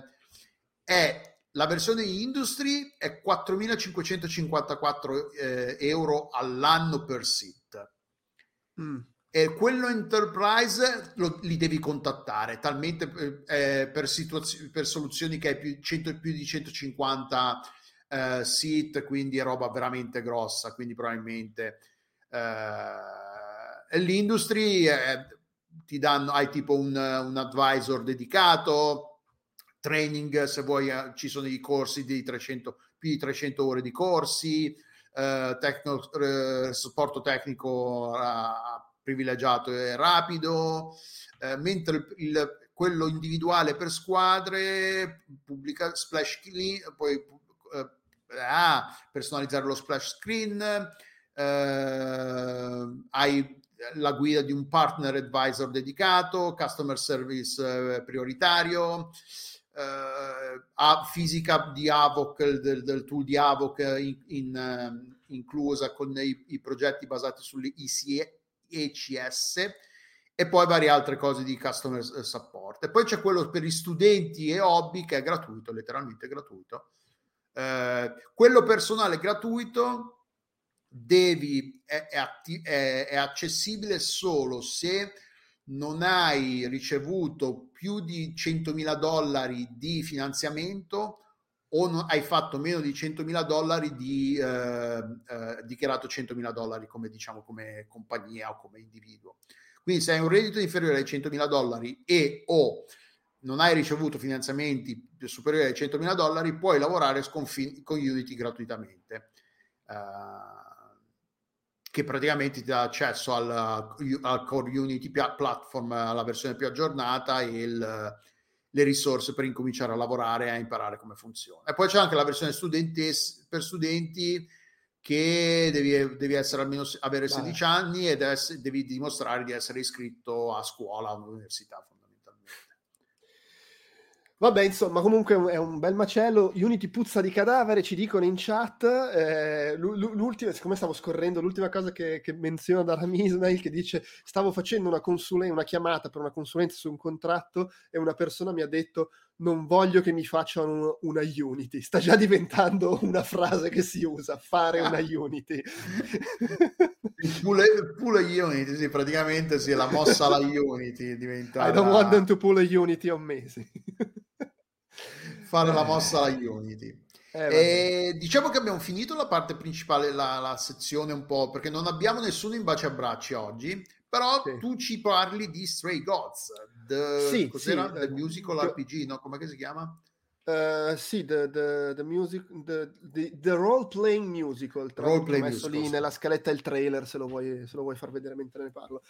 Eh, di cui tra l'altro avevo già parlato quando abbiamo fatto il podcast su Ludo Narracon perché avevo provato la demo e io l'ho trovato molto carino. Tra l'altro, ci ho giocato con, assieme a mia figlia perché a lei piacciono, piacciono i musical, quindi pensavo le piacesse. In effetti ci si è, ci si è appassionata, si è, si è divertita, eh, anche se comunque si parla di omicidi, ci sono allusioni sessuali, per cui magari non tutti sare, potrebbero essere d'accordo sul giocarci come una bambina. Anche quest'anno il premio di padre dell'anno lo vinci l'anno prossimo. Bravo, eh, ma qui non ci sono tabù in casa materna. eh, ma comunque cioè, non è che sia una roba spinta. Ad ogni modo. Tra l'altro ho visto gente dire che non, secondo loro non è propriamente corretto chiamarlo musical, è più un'opera lirica, boh, mi fido, non, non, non, voglio assolutamente spacciarmi per esperto, loro comunque lo chiamano role playing musical, io vado con la loro definizione.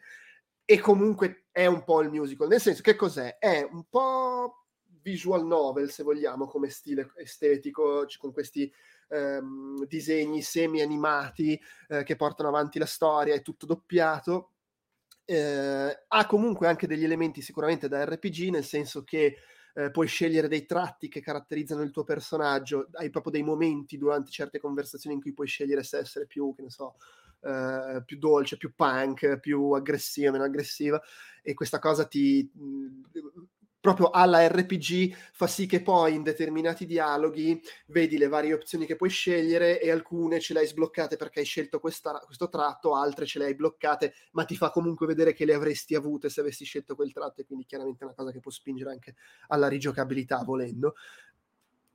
Finisce qui l'elemento RPG, cioè scegli che personalità vuole avere eh, e poi comunque hai margini su quanto interpretarla perché non è che sei obbligato a scegliere sempre quei dialoghi lì. Ehm, che co- diciamo, il, setup è che te, tu sei questa ragazza che eh, fa parte di una band, incontri alla fine delle prove un giorno rimani lì un po' a cazzeggiare, met- si lei si mette a cantare e arriva questa tizia che canta assieme a lei e che poi scoprirai essere una divinità, anzi, anzi una musa eh, e scopri che esiste proprio questo, tutto questo mondo sommerso delle, delle classiche divinità greche eh, e anche di varie figure che non sono strettamente divinità, tipo c'è Medusa per dire, eh, tutte più o meno collegate da eh, una società segreta, stile un po' come sono i vampiri, no? Sai, esistono fra di noi, ma nessuno sa della loro esistenza.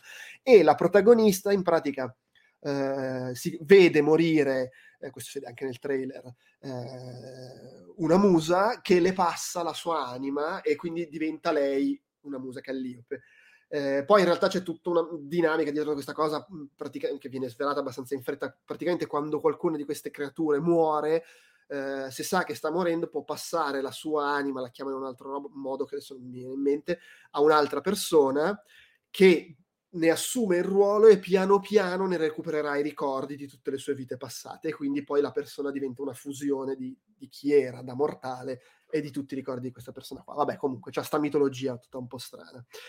E essendo lei una musa, ha il potere di, di, tras- di diventare Crazy Ex-Girlfriend, nel senso che quando lei usa i suoi poteri la gente si esprime cantando, esprime quello che ha dentro cantando, non costringe nessuno a fare o dire quello che non vorrebbe fare, espri- diventa un musical, perché come nei musical la gente esprime quello che vuole dire, quello che vuole fare, le proprie sensazioni, eccetera, attraverso numeri musicali. Eh, diciamo che è un musical tra virgolette, diegetico, cioè c'è una, c'è una, una giustificazione nel, nel, nel mondo della, della, narrazione per il fatto che questi così a cazzo si mettono a cantare per parlare invece che limitarsi a parlare. E c'è un sistema, il sistema di dialogo è quello classico con le varie scelte, però anche nei numeri musicali tu scegli cosa fare o cosa spingere la gente, cosa dire o cosa spingere la gente a dire con le canzoni, perché quello è il tuo potere. Eh, e chiaramente facendo questo influenzi poi l'avanzamento della trama. Siccome poi spesso queste scelte le stai facendo durante una canzone che ha ovviamente uno svolgimento, un ritmo da seguire, alcune di queste scelte sono anche a tempo, però nelle opzioni se puoi essere stressato puoi togliere che siano a tempo, suppongo si metta in pausa la canzone a quel punto.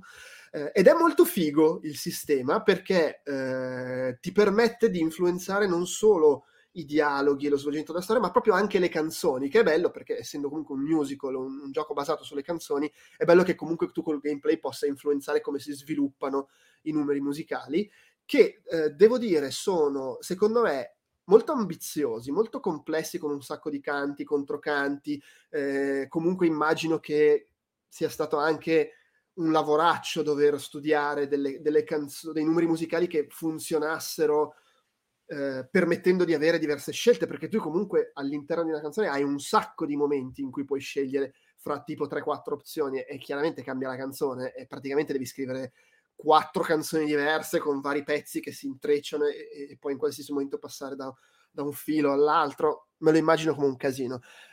I, probabilmente conseguenza di questo c'è anche il fatto che forse non, non, non, tutte le canzoni sono esattamente memorabili, secondo me. Cioè, sono sempre belle da giocare perché stai portando avanti il racconto, però ce n'è, ce n'è forse uno o due che mi sento di dire mi, sia, mi siano rimaste in testa come, come, numeri musicali, che insomma magari è un po' un limite del suo essere, voler essere anche un po' un musical. Però è carino, è bello il sistema, mi, ci siamo divertiti, non solo mi sono divertito, ci siamo divertiti in due a giocarci. Eh, a livello narrativo non, non, non inventa nulla di, di, di, chi, di mai visto prima, però trovo che funzioni bene. Tra l'altro, essendo un RPG a scelte multiple, puoi anche avere delle, degli inciuci amorosi, pseudosessuali con più di un personaggio in maniera maschi, femmine, divinità con le corna, c'è un po' di tutto, eh, però sempre molto all'acqua di rose, non, eh, nulla di particolarmente spinto. Eh, bello, l'ho trovato divertente eh, come sistema, belli personaggi appassionanti, ha un doppiaggio notevolissimo. Sì, c'è... Nel, nel, trailer c'è proprio la lista dei, dei, dei doppiatori, lo, lo, lo, dicono, è una roba cui, su cui puntano evidentemente. C'è sì, Laura sì, Bailey, sì, Troy Barker tra gli altri, Anthony Rapp. Sì, sì, c'è, c'è, c'è, Ashley Johnson che non era la, la ragazzina in The Last of Us, Ashley Johnson, mi confondo? È la doppiatrice di, di Ellie in The Last of Us, però esatto, non è quella che fa il motion capture se non sbaglio. Vabbè, ok, sì, comunque sì, era la voce. C'è Felicia Day, eh, Raul Coli, che ultimamente è in tutte le serie horror di Netflix praticamente. e, e, insomma, c- c- e infatti, cioè, è bello, il doppiaggio è veramente ottimo. E del resto, cazzo, cioè, se c'è una cosa su cui devi investire per una roba musical, devi, devi investire su quello, perché sennò viene la merda. cioè, oltretutto devono essere doppiatori che sono anche dignitosi a cantare, perché è vero che essendo il, lo spunto, il fatto che lei tra virgolette, costringe la gente a cantare, ci sta pure che non sono tutti Pavarotti. Può anche essere normale che uno, sì, canto perché i tuoi poteri mi fanno cantare, però non è che so eh, che, che, la reincarnazione di, di chissà chi. Mm, però no, secondo me se la cavano tutti decentemente, ci sono differenti stili musicali. Eh, mi è piaciuto, cioè, se, se credo sia ancora disponibile perché avevo provato la demo quando era uscita per il Luno Narracon, però penso sia comunque disponibile la, la demo online. Magari sto dicendo una cazzata, eh, fatemelo sapere. E, diciamo che io avevo provato la demo e il gioco è esattamente quello, cioè la, la, demo non mente, è esattamente quello che mi aspettavo dalla demo e mi ha soddisfatto. Eh, per cui insomma lo, lo consiglio. Se intriga come, come, spunto, come idea, secondo me merita abbastanza, senza aspettarsi chissà quale capolavorone, perché non lo è. Ecco. Dal lead writer di Dragon Age dice anche il trailer, ma infatti c'è anche il sistema delle risposte è molto alla Bioware, cioè c'è il cerchio con le risposte attorno, eh, di, distinguibili per colore e con l'iconcina se sono legate a un, a un, tratto particolare, il cuoricino, quelle che se le scegli stai un po' spingendo verso la tresca amorosa con quel personaggio, tra l'altro, tra l'altro sottolineo, le scelte le ha sempre, quasi sempre fatte mia figlia e abbiamo sbloccato l'achievement. Provaci con tutti. Grande, grande. Cioè, che l'achievement è una roba tipo eh, è giusto tenerti aperte tutte le possibilità, una cosa del genere. Peraltro, senza, poi non abbiamo concluso con nessuno, perché alla fine, quando poi arrivava il momento, eh, le, le nuove generazioni, sai com'è. Eh, oh, eh, giustamente. Va bene, sì, no, basta. Eh, ho detto più o meno quello che avevo da dire su, su Stray Gods. Mm, non ho fatto in tempo perché sto giocando anche a un'altra roba di cui avevo chiesto il codice che, che me l'ha mandato come, come questo, eh, perché non l'ho detto, ma mi ha mandato il codice, non l'ho comprato. Metto, sempre meglio specificare quando dico lo consiglio, però non l'ho pagato. Costa 30, su PC costa 30 euro. ecco, 30, 30 euro. Allora, capisco che li costi perché uno magari vede la grafica e non se l'aspetta, però voglio dire, immagino ci, ci abbiano speso un po' per pagare tutti quegli attori. Eh, dovevano farlo perché serve per, per questo gioco però effettivamente 30 euro a livello di esperienza che ti dà il gioco capisco che possa a qualcuno potrebbero cioè è, è il classico gioco che se mi dicessi 15-17 euro non, non, ne starei neanche parlando del prezzo 30 secondo me qualcu- a qualcuno possono sembrare un, un po' tanti eh, per cui effettivamente oh. un po' tanti Sti abbonamenti a Unity mica si pagano da soli, eh? Sì, no, t- t- tra, tra, l'altro, ripeto, senza mettere in dubbio che però sia, sia un prezzo giustificato da... Eh, con tutti da, quei doppiatori, da, da, secondo me. E minchia, sì, perché poi tutto il gioco è doppiato con le canzoni che hanno tutte le possibili diramazioni, cioè non, non è una roba banale da, da, doppiare un gioco del genere, anche perché poi immagino che fa, fare registrare le canzoni cioè, non ti esce a prima botta, non, non, è tutta gente che non è che di professione fanno i cantanti questi, sono attori, per cui magari non è, non è una roba da poco, però eh, so comunque, cioè da un lato, su queste cose qua c'è sempre il discorso, da un lato è giusto secondo me ragionare sul ha senso che costi così per quello che può essere costato lo sviluppo, fermo restando che io non ho idea di quello che gli ho costato, però se mi devo immaginare come possa essere giustificato un prezzo del genere, mi immagino che parte sia anche del doppiaggio e ci sta. Dall'altro poi c'è l'esperienza di chi ci vuole giocare ed è pagare 30 euro e magari poi a conti fatti, a meno che sei uno che si piglia bene e se lo rigioca 5 volte perché vuole vedere tutte le possibili diramazioni, forse 30 euro potrebbero suonare un, un, un po' tantini per, per, per, il gioco che è. Oh, eh, ognuno poi faccia le sue scelte, tanto o, o aspetti bundle. Che, non so, tra l'altro non so se si è fatto no, no, non mi ricordo se appariva il logo di Unity o no all'avvio. Dico che a noi è durato 6 ore e spiccioli, secondo Steam. Fine. Bene, abbiamo finito la registrazione di oggi, grazie per averci ascoltato, siamo... ci sentiamo abbastanza coraggiosi da dire che torniamo lunedì prossimo o è, o è troppo... Dire, in, in, teoria lunedì prossimo potrebbe sbloccarsi eh, Francesco. Francesco. Ok. O magari no, perché gli rilanciano con altri progetti e, no- e non può, eh, però eh, quello lo scopriremo nei prossimi, nei prossimi giorni. Per chi ci segue nelle dirette, ricordiamo che stasera si registra il nuovo Retroutcast, tra l'altro noi due. Giusto.